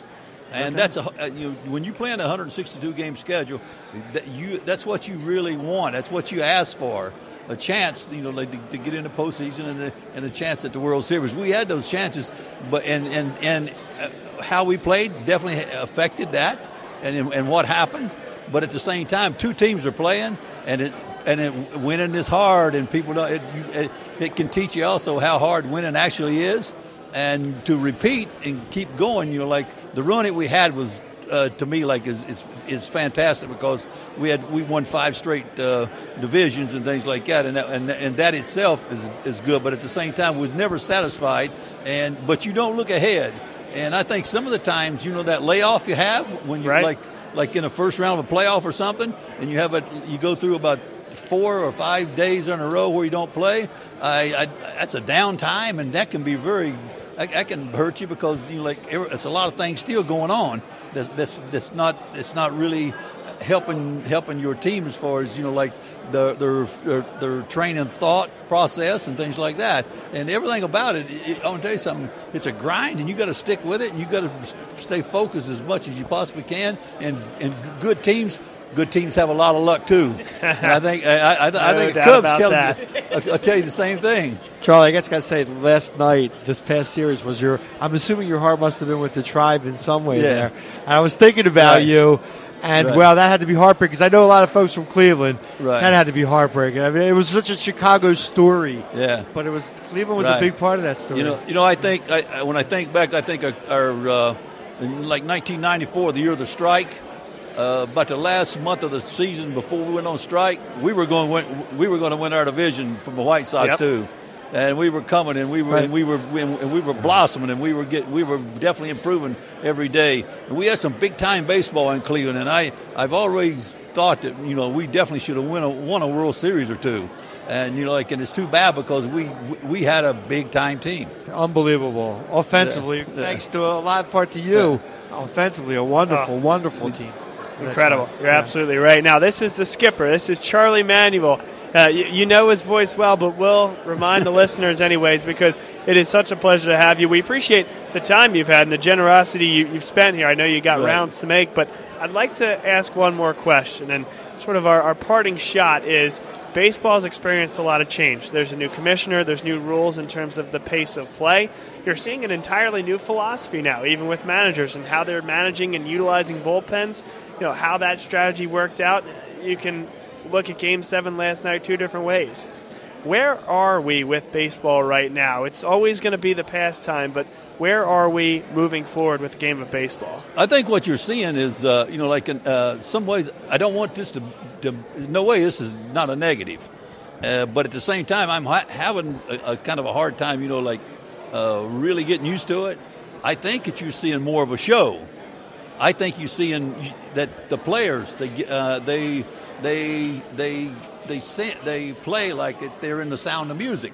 You know, like, I mean, they, uh, uh, if you you know like they get a hit, they jump up and down, they run, you know, like and they holler and they scream. Hey, look, I, I you know, and some I'm not against that, you know, like, I, but I'm I'm learning, I'm learning, I'm, I'm I'm trying to learn to watch that, and I, I think it is a difference. I think I think managers nowadays. Uh, they don't. Uh, you, used to be definitely you play by the percentage. If I didn't, people in Philadelphia let me know it. you know, like I, hey, guys, I get a lot of attention. Uh, you know, like I get better attention now, good attention. Sure. Hey, when I was a manager, you know, I got attention, but uh, you know, like a lot of it wasn't always good. But but uh. but you know, you got to overlook things like that. But really, I think the game itself, I think I think the managers they do things that's that they definitely don't play by the book or the percentage part of it. And and and I think uh, you have younger you have younger people in the front office, of course. And one of these days they're going to get older as they go along. And uh, I'm definitely not against that. But at the same time, the game is changing. Sure. But it's a bigger stage, uh, and that's probably what I don't need to miss. This, when I say bigger stage, computerized. Uh, Yep. You know, like television, uh, uh, quickness, uh, quick attention all over the United States. Matter of fact, all over the world, even in Japan now. You know, I played baseball in Japan.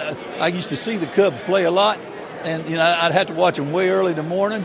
Now, in, in, Japan, you're like, there's almost uh, uh, games on daytime there and on night too. Right. So you know, like uh, the focus on baseball is more now. You can see it more, and also tweeting and uh, leaving messages and and. Uh, Facebook and all that, every, every, everything about social media definitely all comes into it, and it, yeah, it's a different game. We lost a little something when they took the simplicity out. like, like the part of listening to the radio. I was a little kid under my covers of transistor radio. You know, listening to, to Harry Kalas or Richie Right. Ashburn, uh, Right. you know, and guys like that. You know, talk about what was going on. You know, Yeah. now everything's so computerized and everything is Right. so tweet, and Facebook, and Yeah. in your face. Like the political election, same thing. Yeah, you know, you, you know what's amazing is you sit there and Harry Callison, hey, Harry Callison for nine innings, he could hold your attention. No doubt. He had your attention. I think that's what made him such a great announcer, his voice and the fact that he could hold your attention for for, for uh, nine innings.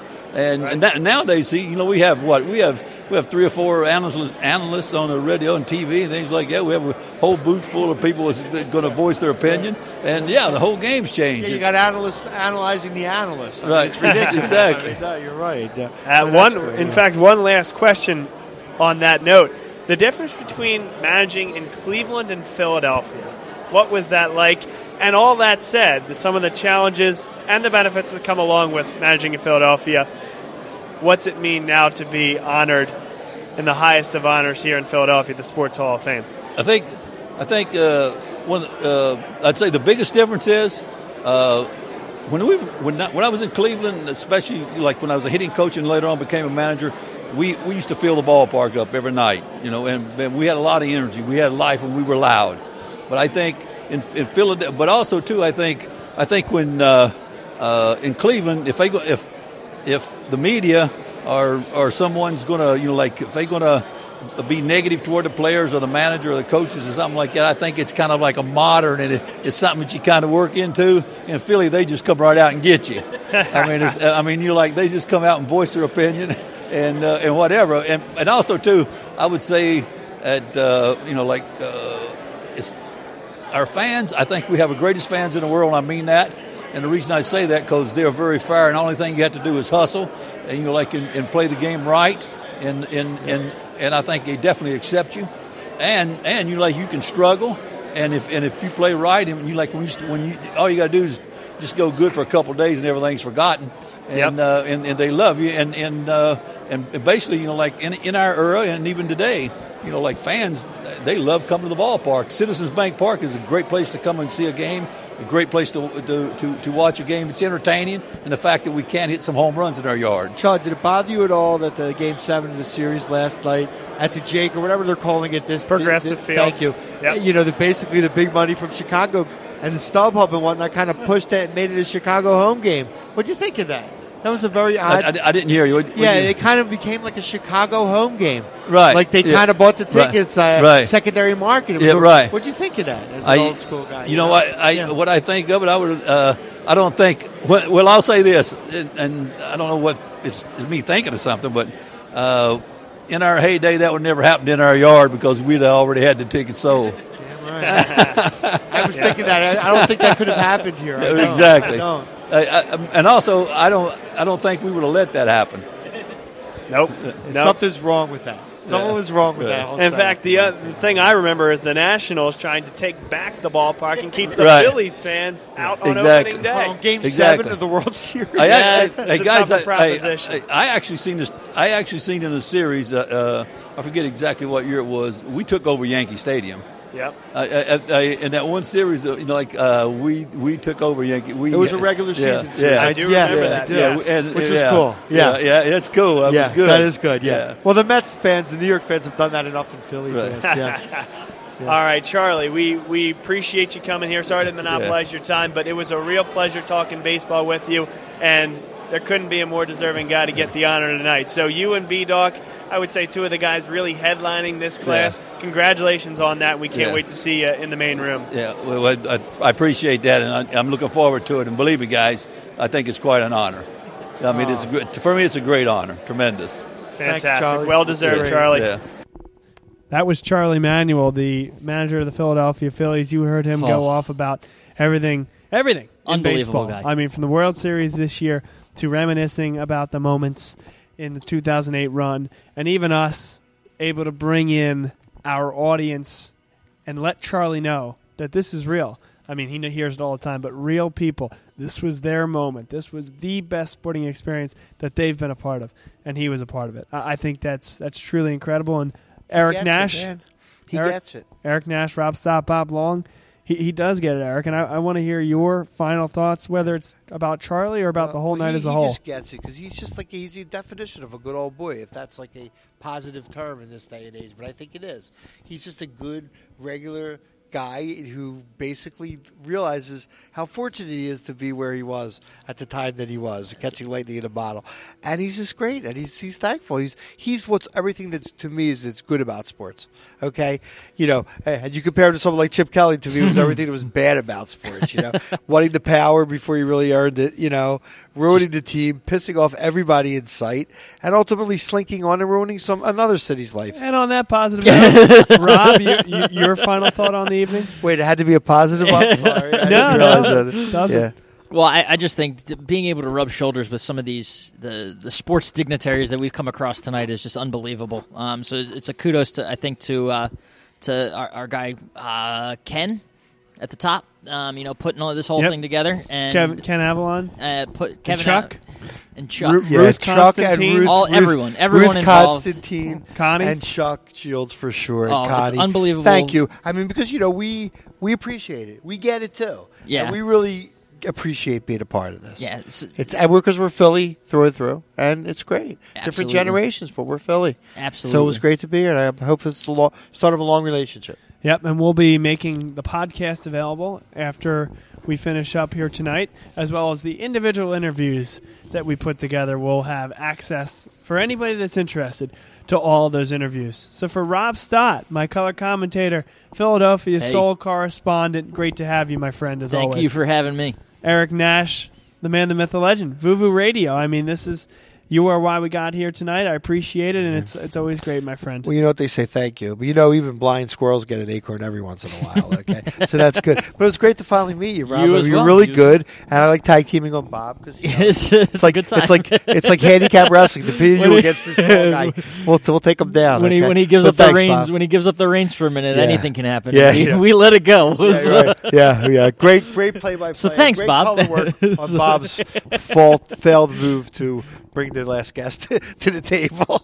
Sorry, we won't You hold try. it against you, Bob. Okay, definitely We wanna come At least- back next At least year. after tonight. we- After tonight, we won't hold it against you. I promise. But thank you, Bob. You did a great job. Yeah. seriously. A great night had by all. Wonderful and deserving recipients of the Philadelphia Sports Hall of Fame induction, especially Charlie, especially Brian Dawkins, Dick Hoops Weiss, who spent some time with us, Mike Missanelli, he came by as well, and then, of course, Ken Avallon. Thanks to him, and thanks to everybody here that made this night a special one. We'll talk to you guys soon. This is Vuvu Radio, and it's been streaming live on Bob Long Sports.